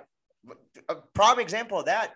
Yeah. I don't want to say Mullen fell into their lap, but he wasn't their first option and they just fired him for going 34 and 15 and winning the East last year. Dude, it's so stupid. The market makes no sense, and no one's like doing anything about it because, in the end of the day, when you have to spend all the money and the athletic department's not worried about turning a profit, it doesn't matter. They're just going to keep spending this money stupidly because they need to anyway. Yeah, I mean, I think the LSU, you know, I obviously follow LSU the most you know, just because it's where I'm from and everything. I think it's also the job that has caused the most public discussion, I guess, because of something like this. I mean, just imagine LSU ends up hiring either Napier or Aranda, two pretty qualified coaches. I don't think Aranda has done enough yet, but he's been there and you could accept it. But could you just imagine Scott Woodward getting up to the podium after paying Dave Aranda like, you know, four years, $60 million, like $15 million a year, and having to lie to the fan base's faces saying that this is the guy we wanted the whole time and we're going to pay him $15 million a year because we just were approved to do it. And we just feel like throwing around that kind of money because, you know, I hired the guy that I wanted to hire. It wouldn't be true. And it won't be true for anyone not named Jimbo and Lincoln Riley. So it's such a hilarious dynamic with them right now. And I think Florida could be in the exact same case. I mean, you're fire Mullen. And what if they don't end up with Napier? What if they end up? I mean, I don't even know like who like Jamey Chadwell or something. And then Scott Stricklin has to go to the press conference and be like, you know, this is the guy we wanted the entire time. And we're going to pay him $10 million a year because that's kind of the market value. And no one's going to believe a word I say right now. like, what, I mean, what are the fan bases going to think? You know, they're not, the people aren't stupid anymore. There's so much out there on Twitter. Like, no one's going to see the coach and not know who it is and not know whether he was the guy they really wanted or not. So it's just crazy. And I'm not saying they shouldn't have fired Orgeron. They absolutely should have for more than just losing football games. But the Mullen thing, you know, one bad year out of like 10 years of being a head coach and you get fired. And they clearly don't know who they want next. I mean, at least that I'm aware of. It's just, it's insane. Exactly. Woodward, uh, excuse me, Stricklin may have a plan, but he's not the most popular guy on that campus, I wouldn't imagine right now in terms of his track record. So there's another dynamic uh, element to that as well. But it's fascinating because isn't there an argument to be made that one of these ads eventually, maybe they don't, but because you're right, that you it's a you have to sell the hire. I mean, Ole Miss did it in a good way where they needed their program was bordering on record levels of fan apathy and season tickets, and we don't need to go into all that. But but Keith Carter said I need to make a splash. And that was part of his hiring. That was in the headline of the column I wrote that day that Kiffin showed up in a suit and people were drinking beer on the Monday of finals week in the pavilion. He needed to make a splash. Well, making a splash is different at $5 million a year than it is at 15. And yeah. there's an argument to be made here that you just need to stop trying to appease fans. And I get it fans have more power in these sports than in this sport than it does pro sports. Yeah. Not a very Boosters- many fans. boosters and fans. yeah. Exactly. They have a little more pull. I mean, hell, look at Ole Miss's previous coaching search and hire before that. Uh, that I think that kind of speaks for itself. But there's an argument. One of these guys you would think eventually is going to be like, I'm not, I'm not caring about pleasing my fan base in the short term because when I go hire Jay Norvell or I go hire Dave Aranda or I go hire Billy Napier and I don't have to pay them ten and a half million dollars off the bat, they may not like it in the short term, but there's just as good a chance, maybe better, that they build a winner and then I look like a genius in the end. So, like, if you can withstand the short term fake outrage that doesn't really matter, there's an argument to be made that that's the best strategy to go. And I'm curious if an AD finally figures that out to where it's like, I don't have to go pay Mario Cristobal $10 million a year. I don't have to go pay Lincoln Riley $10 million a year. Why not try Billy Napier, who's built kind of a monster at Louisiana Lafayette for what they have? Pay him six or whatever it is, probably seven, somewhere in that neighborhood, I would guess. And you probably have just as good a chance of success. But I also just don't think there's any incentive to save money, which is another aspect of it. So I'm not sure it will happen. No, de- definitely not. But I think also from like an AD's perspective, you know, the reason Scott Woodward does the the home run hires and uh, I mean he's done it, you know, Chris Petersen to Washington and Kim Mulkey leaving Baylor to go to LSU. It, it's kind of saving his own ass. And look, I, I actually know Scott, and you know we're semi-family friends, and I've met him before and been around him. He- you know, he's very good at his job and he's competent, but he's definitely, you know, it's Louisiana. He's he's a pretty well-known guy and has a, he has an ego. Um, it kind of saves your own ass a little bit because if LSU hires Jimbo Fisher or Lincoln Riley and it doesn't work, Scott can just be like, well, this was the hottest name on the coaching cycle, and I got him and I paid for him. Like this really isn't on me. This is on the coach. Same thing at A and M when he hires him from Florida State. You know, Jimbo in Florida State, it was like an untenable situation. It wasn't as big of a coup as people think. I mean, Florida State is the most overrated job in college football, and he wasn't doing it there. Getting him to A and M, it's like you know, if Jimbo can't win here, it's not really on me. I got you the guy. You know, Chris Peters from Washington. If he doesn't win here, not exactly on me. I got you the guy who was proven to do it. So it's it's good on him for getting the guy that has the most best track record, but it's also like if it doesn't work out, what else would you have wanted me to do?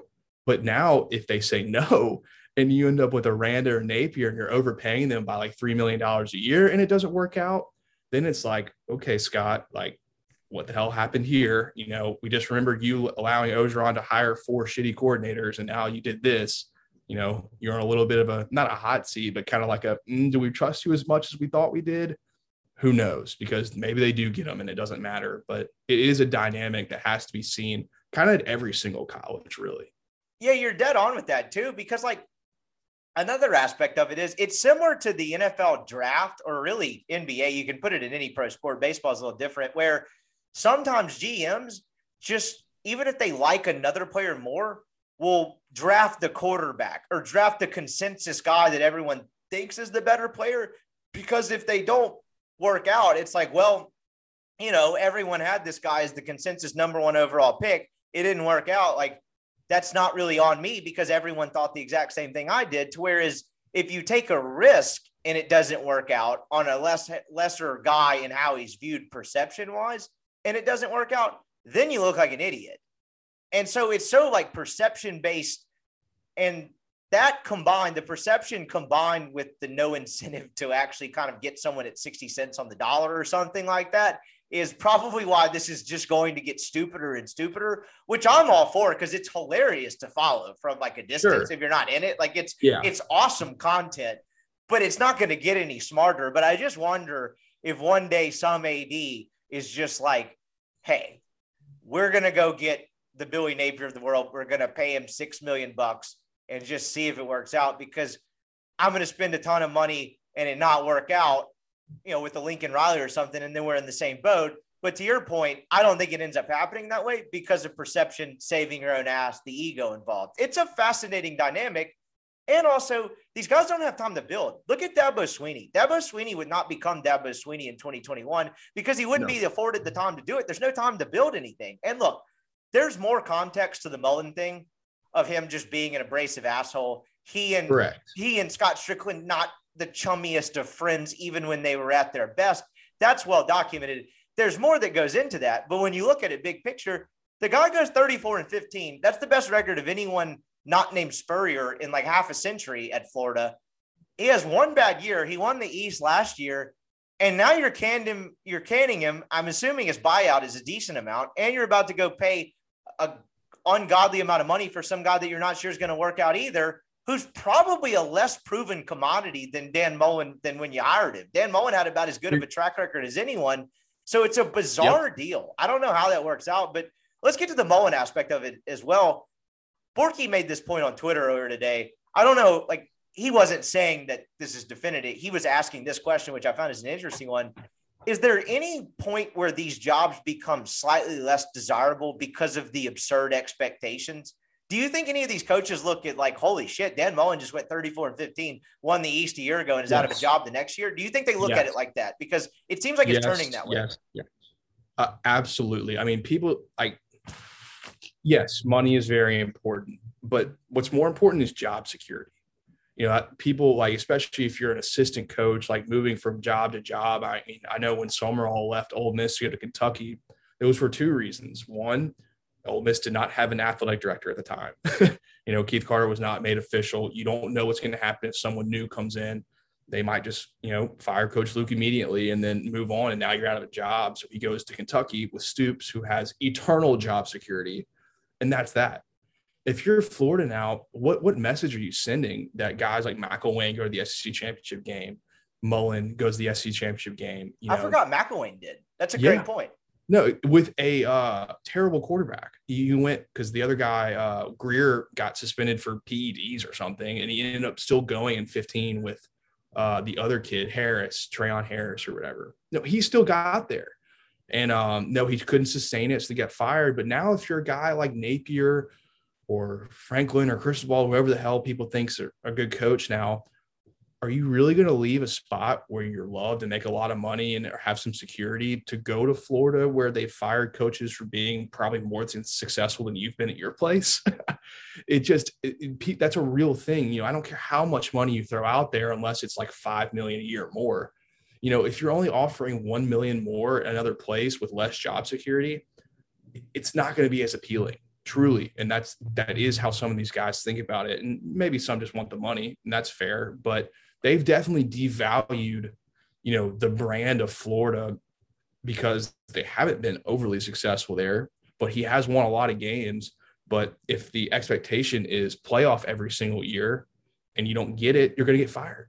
And that is not that appealing to guys that can make a lot of money at different places and be more secure and this is an interesting part of it as well. Actually, I'll get to this first. Do you think Kiffin might think about it that way? Of course, there are jobs he covets and would want to leave for, but do you think that factors into his decision making? Look, I went 10 and 2 here, and if I do it two, three more times, they might build me a statue versus elsewhere. Do you think that factors into his decision making? Uh, it's hard to say. You know, uh, I, I no one knows him. Know, no one knows him really well. And even in the building, like being around him, like I don't really know his personality that well. You know, he's an introverted guy. He doesn't really talk a whole lot. And when he does, it's usually something that like people kind of pay attention to because that's how little he does. Um, I would think he is pretty damn confident in his abilities that it wouldn't factor into it as much as it might for someone like Napier, who seems to really want full control and full autonomy of whatever program he ever takes, which is why he's been such a stickler about all these jobs. Um, so I don't know if it would to that extent, but I do think that there is deep down a part of him that's like, you know, I've seen this Florida job up and close at Alabama and now at Ole Miss, and you know, I know a whole lot about it. Like, do I really want to go there? You know, how much do I like Scott Stricklin and know him? Like, do I really want to work with him? Um, so it'll be interesting to see what happens with him. And this is all also not including the fact that this Auburn deal, there's not a guarantee that Harsin's there at the end of the year either, uh, for a multitude of reasons. So that hasn't even been brought up yet. All right, he might get you know called back to the Sea organization. Um, have you seen that Scientology documentary? yes, I have. That's the core of the day. I, I call. It took me a second, but I know exactly what you're talking about. Okay, yes. good because apparently that's the you know the the Reddit rumor level of things that he's like Jeez. loosely assigned. Anyway, whatever. There, you're right. There's a multitude of reasons there, And also, there's probably a chance he might bolt for another gig and go back out towards the West Coast. Do you think he might be interested in Washington per se? Yeah. I don't Well, think there's necessarily be a fit at. USC, but some Pac 12 gig, maybe. Yeah, two things. One, if he goes back to Washington, I honestly wouldn't blame him. Washington's a really good job. It really is. Um, you can recruit pretty well there. Uh, Pac-12 is a lot easier to win, and uh, it's it's a decent place to live. I know there's, you know, it's a weird place to live right now, kind of the world we're in. But Seattle's nice. I've been there. It's a beautiful place. Um, the campus and everything, and he's clearly an outsider there. Um, the second part of it is, if it comes to De- December fourth and Bryan Harsin doesn't get the vaccine and ends up having to get fired for that, no program should ever hire him. You, you can't. If you're that big of an idiot and you're willing to give up that much money for your own beliefs, and I, you shouldn't. Beliefs are important. Everyone can have them, but you're the head of a football program, the CEO, but and you're not going to get it, and you're going to get fired because of it. No one's going to hire you. Nobody, especially not Washington um, with what's going on up there. It's just it, it would be insane to me if he doesn't get it and ends up getting fired from Auburn. I mean, what a terrible look. Whether Yeah, no, your you're right, and, like, just to Make no, sure, like, I, I get it. none of this gets taken out of context. What you're saying is not even an anti anti vax thing to where No, like no, no, no. personal choice. It's the decision making of it all. And you know, they're not thrilled with him in general. The recruiting is not going great there. If you kind of look at it from a, even just a 10,000 foot view, that's a way they could use to get out of paying his buyout, right? That would be a potentially a four cause termination. So, Yes. like, they I could use it against him. So, just I mean, I hate doing this because guess what? Shocker vaccine content is not my favorite content out there on the internet these days. Same. But like No, when I it comes down to it, weighing the pros and cons, I think you're exactly right. yeah, So, kind of putting a bow on all this and tying it back to Kiffin, or excuse me, tying it back to Mullen. It was interesting because the people around that program, like the guys that cover it locally, seemed adamant that hey, he's probably getting in 2022. I started believing it when he fired Knox and uh no, not Knox, what Hevesy, excuse me, and yeah, and Grantham Grantham. that would make you think the way they did it, the way they presented it, that's the closest thing to a literal sacrificial lamb that you get in college sports. It's kind of the way it rolls. You get next year. But I saw on Thursday a couple of the Florida writers said, look, if he loses to this Missouri team, then I'm not actually sure about this. I'm not sure he survives the year. And that was really all I needed to see. Where when I saw that result in overtime, I was like, okay, this is a done deal. He this job's going to open up. And maybe it would have happened anyway. I don't know. I would there's no way to actually know. But that that was the cement on things, the final nail in the coffin, whatever cliche you want to use.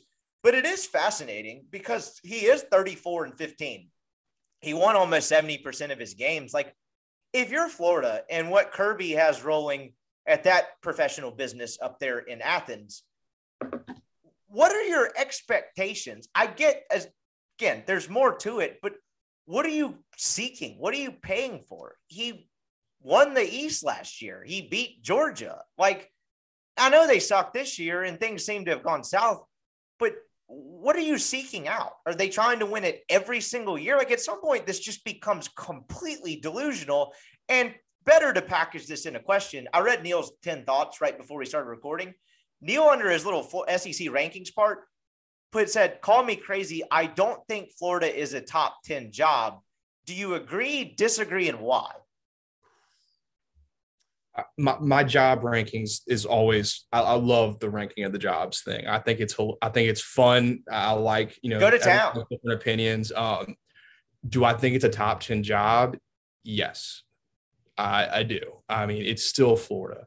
Um, I think there are some dynamics where people don't realize how good of a school Florida actually is. Like, there's a real academic thing there that they definitely care about and probably don't put in the resources to football that some people might think that they do. But at the end of the day, it's still Florida.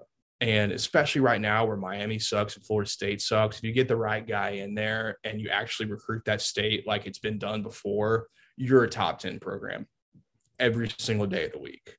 Um, I mean, if you're in the East, you know, I think Georgia's a better job and that's it, you know. So in your own division in the hardest conference in the country, you're the second best job and not that far off from Georgia. So yeah, it's definitely a top 10 job. Um, but I think they've made weird hires. I think they've gone about it pretty poorly over the past few years. And I don't think Mullen was a bad hire, um, which is why I think this whole thing is so weird that he gets fired like this after having real success. But that's what happens. You know, Alabama's the king until they're not, and Georgia's looking that way. And that's your quote unquote biggest rival. And you have to get through that rival to achieve the goals that Florida thinks they should achieve. And if you look at the two programs right now, they don't even look close. So that's just like, you know, if you're getting that job and you're not set up for success to beat the rival and you don't achieve your other goals, it's it's a bad combination. And that's real in, in this kind of day and age where these boosters, you know, they care so damn much about pride. Um, that if you can't do that and you can't get to the playoff and stuff like that, it, it's a bad, bad, bad combination. And then that probably brings us to the playoff aspect of this the 14 playoff has not been good for the sport. No. I think that's a pretty safe take at this point. So I'll go into town on this. I so it's fun, it's it's funny to follow from afar, I think, where people argue every week, why is this team number four, number five? I mean, shit, last week you had the whoever the representative was that week, um, talking, it may be the same guy talking about why they ranked Michigan State, or excuse me, Michigan ahead of Michigan State. He probably feels justified after watching what they did against Ohio State, but that's neither here nor there. Where he said, you know, head to head isn't everything. Look at the other metrics where Michigan State beat Michigan. That's such a bad, even if there might be truth to it, that's such a bad thing from an optic standpoint because it's like, okay, well, what the hell are we doing here? Why are we playing these games if metrics are just about everything? It's almost like you're just playing the games to gather metrics. And so it's not a real playoff, as I've mentioned a thousand times. It's an invitational. It makes no sense. It's a bunch of dudes in a room watching on television who look, I'm not a conspiracy theory guy, but they also have some sort of probably unconscious personal bias given their daytime occupations for the most part. And it makes no sense. And to your point, which I know you've been waiting to get to, only having, I can't believe a bunch of dudes got in a room and saying, hmm, we have five Power Five conferences. Let's have a four team playoff to make sure at least one of us is totally screwed every single year, and probably two of them. How? Anyone sit in a room that's put in charge of such important things and think, yep, winner, let's do it. I, people are anti, and the anti, I don't understand the anti 12 teamer or expansion argument where it's like, you really want more of this? yes, give more teams opportunity. It's not about this the results of the playoff games. There's NFL playoff games that suck to watch. There's NFL playoff teams that they win their division and they go seven and nine. And like in college football, that'd be like, what are we doing here? It's like, what do you mean? What are we doing here? We're creating opportunity to whereas the NFL has it figured out. We're going to get to Thanksgiving and three fourths of the league is still in the playoff hunt in some form or another. It's about yeah. opportunity and keep people interested and keep pe- keeping people invested. And that's why when someone's like, I don't understand why they'd expand. Do you see what the four seed does every year? It's like I don't take you seriously. I, I can't take you seriously because that's such no, a short sighted opinion. You're an idiot. Exactly. Yeah. And so that's been a toxic thing for the sport. And I also think it's driven the craziness of this coaching carousel thing. And I guess the 12 teamer is going to fix it.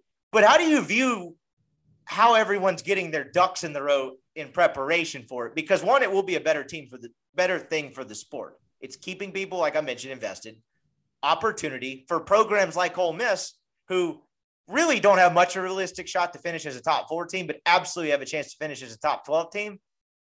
And how do you think that's affecting what we're seeing now? Like, how do you think that's playing into this? I think it's the main reason that we're going to see these coaching changes in the money and everything. I think it's all culminating to set up your program to be as good as they can be coming into this 12 team playoff, along with the conference realignment stuff that's going to happen. Um, I mean, the SEC is about to be an absolute gauntlet with Oklahoma and Texas coming. And yeah, Texas sucks, but I, it will, you know, they will elevate themselves when they get to the SEC. I don't think they're going to be what they thought they were going to be, but they're going to be better. Um, and now with the 12 team playoff, you know, it gives so much more opportunities for so many different kinds of programs who during this four teamer had no chance of even competing for an SEC, for a championship. It was just not even there. Didn't exist, didn't matter. Um, so now you're like, man, if we're just if we're mediocre and not able to get to a 12 teamer, we have to make a change. And I think that's what Florida saw. They were like, okay, you know, Tennessee's not going to suck for that much longer.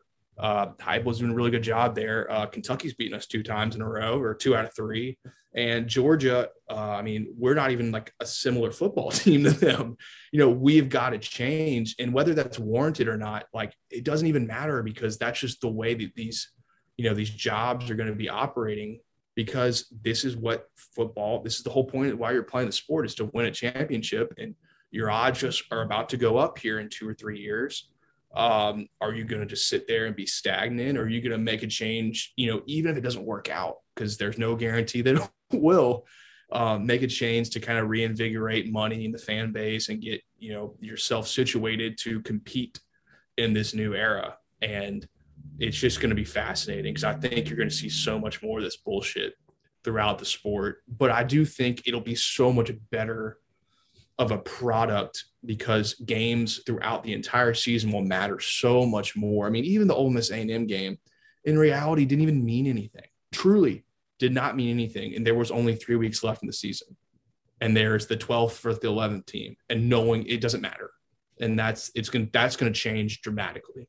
That's the other part of the anti-expansion guy where it's like, we have the greatest regular season in any sport. And the more teams you add, it devalues it. It's like, no, it doesn't it, it, it, I never understood that argument either because when you have more playoff teams, you're going to have more games that matter in November. Like, I, I don't understand why in the world anyone would want to watch this clown show of a sport where if you go 12 and 1, depending on what conference you're in, from a playoff standpoint and the crown prize of the sport, you're kind of toast. And certainly if you have two losses. So I never understood it's devaluing the regular season. No, what it's devaluing is the fact that you lose one game and your season's over. So it's actually putting injecting more value, in my opinion, in the regular season because definitely A and M Ole Miss will matter, and you'll have games on the last week of the season a ton more that matter. So, like, I, I don't understand that aspect of it. I think I don't think I think the anti-expansion crowd is pretty much dwindling to non-existence because people have realized it's mostly nonsensical. But I do think the expansion is going to create a healthier college football product and just ecosystem in general because Dan Mullen might not be the perfect example, but you'll see less of the Dan Mullens and the I'm trying to think of another example because Ed's not a good one, but the less of the rash firings. Because if you have a five and six year, all or six and six year, all of a sudden it's like, okay, well, if you're just trying to finish in the top 12 of the sport, like it can, it's more easily being able to be turned around versus like, hey, we got to be one of the best four programs in the country. And when you boil this down to its simplest form, that's why we're doing this. That's why all this money is being thrown around. There's 25 programs that think they should be a top four program. In reality, there's only five programs that are actually top four programs, if that makes yeah. any sense, even though the math doesn't add up. No, no, no. Yeah. But I think the flip side of what you're saying is, you know, I think this is going to grow because now you're going to have programs like, you know, like a Mississippi State, Ole Miss, that kind of level, Arkansas, uh, Florida State, or whatever if you go like two years or three years with either not making the 12 or not competing to make the 12, you're, you're getting fired. Like it's that leash of that level of program, that kind of like 15 to 25, or there's years that you probably should um, make, you know, the playoff and you don't, you, you're not just going to be able to win eight games for, you know, for perpetuity or, you know, forever and stay in that job because the, the expectations for that level of program are about to change. And that's a good thing.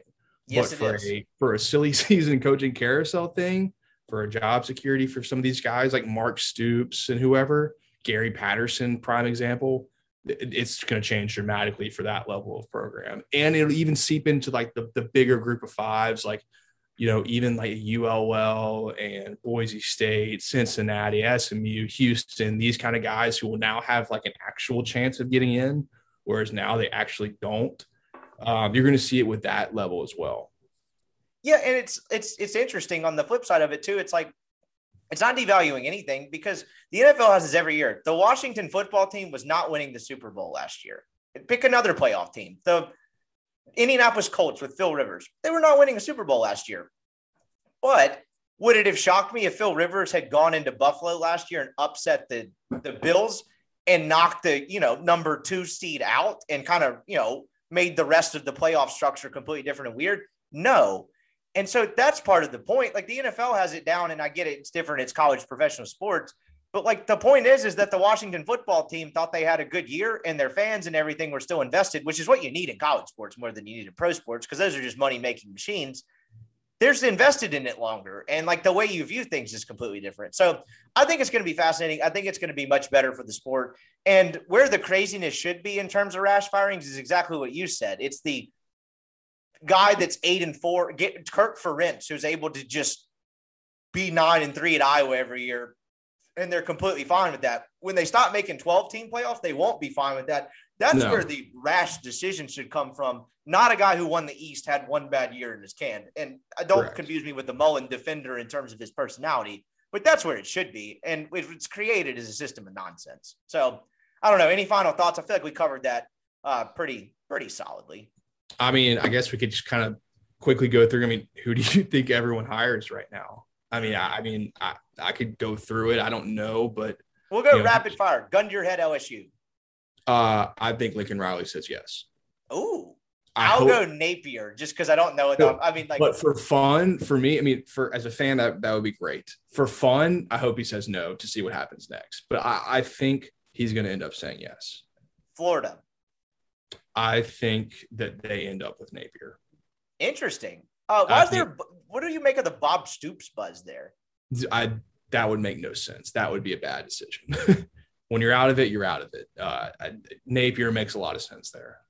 That's also the other aspect of this whole thing is there's no. This is it's not even an inexact science. In a lot of ways, it's a crapshoot. You do your homework and then you just hope for the best because no one was crushing the Joe Moorhead hire on paper at state. It was a great hire. Like he checked all the boxes. It made sense and it just didn't work out. So that's the other aspect right. of it is none of us actually know how this is going to go. Oh, it's a total crapshoot. Yeah. Oh, for Florida, I don't even begin to know where to start. I guess I'll agree with you with Napier because that seems to make sense. I don't know. I, I couldn't even, I'm having trouble coming up with the Florida candidate pool. Um, I don't think it's Lane Kiffin. Miami. I, uh, I think I think they go Cristobal, don't you think? I, I would say it ends up being Cristobal, but you're you're not going to see me with a shocked face if if Kiffin decides to go there. Interesting. I'm so just not going to be surprised. Uh, I, no, I, I, wouldn't think, be shocked either. But I just don't think they have a long list. And if, if they end up with neither of those guys, then like who the hell knows what they're going to do? Um, I, I think Cristobal makes a ton of sense there. Um, I don't think it gets past those two. I just don't. USC, I guess, would be the last one. Uh, I, I think they're going to do what they always do and pull out some bullshit and hire some retread professional coach. I think it'll end up being someone like the Seahawks got their ass kicked today. Maybe Pete Carroll. I love it. I was hoping you'd go there. No, I mean, I'm serious. I mean, maybe he's tired of that deal and wants to go back to USC. Uh, Russ is asking for a trade. Also, yeah. that's another aspect of this. Right. If he season. leaves, then I'm like, you know, maybe he actually would go back there. Like, I mean, and that's like a totally serious thing. Uh, if not him, maybe Aranda does it. The one name that never comes up in these searches, I was thinking about this earlier today when Utah beat Oregon. Why does no one hire Kyle Whittingham? That is team he, is always tougher than shit. And you talk about a ridiculously difficult place to recruit elite talent to. It's impossible. Impossible. No one ever brings up his name ever in the history of all of these for the past like five years that I've like actually paid attention to it. He's never been a candidate for anywhere. Maybe he's older than I realize and he loves it there. You know, for all, I don't know how old he is. If I'm USC, like, why hire that guy? I mean, you have just, he's a no nonsense guy. They're going to play their ass off. It may not be Hollywood style, but I bet you they'll be a lot fucking better than they have been. 62. It's not old. And, I mean, it's not young, but not young. You get a decade out of that. Yeah, I, I guess that's probably why he's not brought up a whole lot. Still, well, also, not to be that guy, he's yoked for 62. He looks great for 62. And I think that matters to some degree, as silly as that sounds. He's a good looking guy. You know, no, absolutely. Uh, they're yeah. always tough as hell, though. And they maximize everything about that program. Washington or USC or if Cristobal leaves Oregon, like I don't understand why no one wants him. I'll never understand it for forever. Why nobody has ever thought that maybe our team could be consistent and hard as shit like these guys. And their offense this year, I don't know if you pay attention, they're fucking good. They're really, really talented. They switch quarterbacks, change the whole thing. So maybe somebody will finally, you know, get smart and go hire him. So maybe USC will do it. I'll give Whittingham to USC. He replaced Urban. And he has literally been there since 05. Yeah. He's been there for a long ass time. And at some point, you're kind of ready for a change. Maybe this is the year for him. So I'm calling Whittingham to USC. They have been to one, two, three, four, five, six straight bowls. I'm not counting last year, about to be seven. And he's won since 2014. And this, so he had a kind of two acts of his career. He went seven and five, eight and five, nine and four, 13 and 0. That was the Sugar Bowl 08, 10 and three, yep. 10 and three. I was at that game. Really? Yep. Had some down years, but from 2014 on, nine wins, 10 wins, nine wins, seven wins, nine wins, 11 wins. What last year, three and two, but that doesn't count. What are we? He's about to get nine again. What are we doing? Put this in the freaking caption when you tweet this. This is the Kyle the Kyle Whittingham Stand podcast. All right, this, we are this PR team. I hope he. How about this? If Lane leaves Ole Miss, call this guy because your team's going to be freaking good. He probably would be a terrible fit and it wouldn't make sense, but I don't get it. I didn't even know he was that good. I knew they were pretty good. That is insane that nobody has ever thought about maybe he might want to leave Utah. So somebody should go get him. He will that? now win, not counting the COVID year, the Pac 12 South three years in a row and four out of the last six. I mean, holy shit. What else can you expect? Yeah, I mean, God. And that's yeah, one of those. Legitimately, he was, he was six and three in conference, but it's not the point. He won his division, so yeah. I mean, I'll harp on it for one more minute. I mean, out of that South, so you've got Arizona State, Arizona, USC, UCLA, Colorado. Is that the yes, division? I believe so. So you're probably like the fourth best job in your own division because I think probably Arizona State, USC, and UCLA are probably considered better, and I would probably by a decent amount and you were just kicking everyone's ass every single year. I, that makes no sense to me. Do you know anything about Dave Clawson? He's another one that never gets brought up. I think he looks older. I would guess if you made me, I'm about to do this in real time. Just by the way they wear their hats and such, I would guess that he's older than Kyle Whittingham, but he's actually eight years younger. He's 54. Okay, so that makes sense. Uh, I would say he'd leave eventually. His his deal, I think, He's literally and, never been in a big time program other than one year as Tennessee's OC. Everything else is FCS or Bowling Green. Yeah, he has a kind of a gimmicky offense with that real long mesh kind of RPO offense.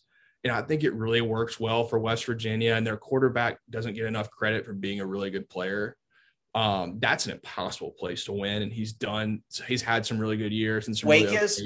Yeah that is an impossible place to win football games. I mean, you're like the fifth best job in your own state. Also true. At a school that is like all academics. Uh, I mean, they the basketball team doesn't win, and you're in North Carolina where people care about basketball more than anything. Um, it's just a tough place to win. Uh, he would be someone like maybe Virginia Tech that would make a sense because I think you can still run that kind of semi gimmick there and have success. Um, maybe TCU, but I think they're going to hire Sonny Dykes. So that's probably irrelevant. Uh, he might be a lifer there. I don't know. I was just another one that always came out where I don't understand no, why you come up for more jobs.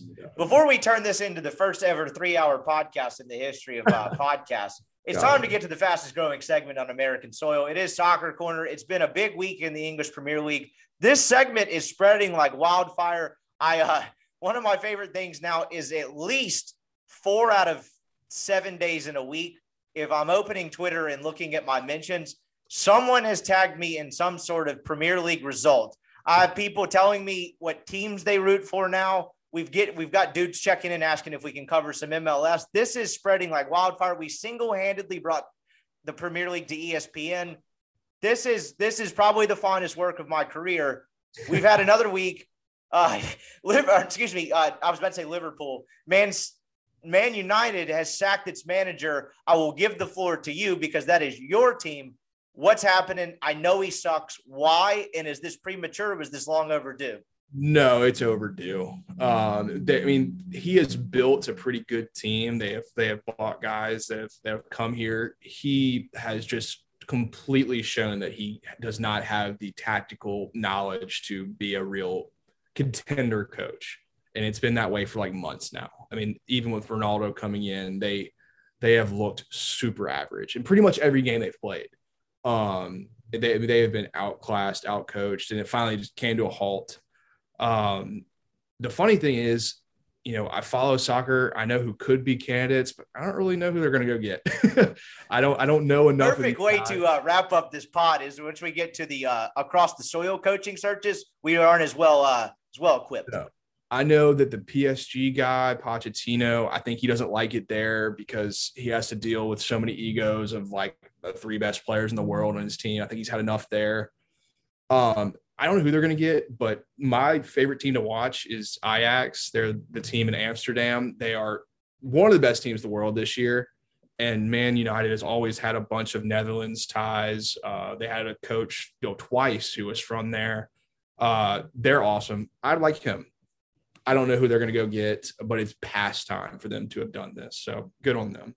They will be doing the search wrong if they at least don't give Kyle Whittingham a phone call. So hopefully he's yes. at least partially on their list. Make him Ted Lasso. Yeah. So elsewhere in the Premier League, I woke up at eight o'clock yesterday morning and I saw the bees were on were playing, and I was like, you know what, I'm going to turn this on because they were playing uh, my second favorite team, the Newcastle United, the Saudis.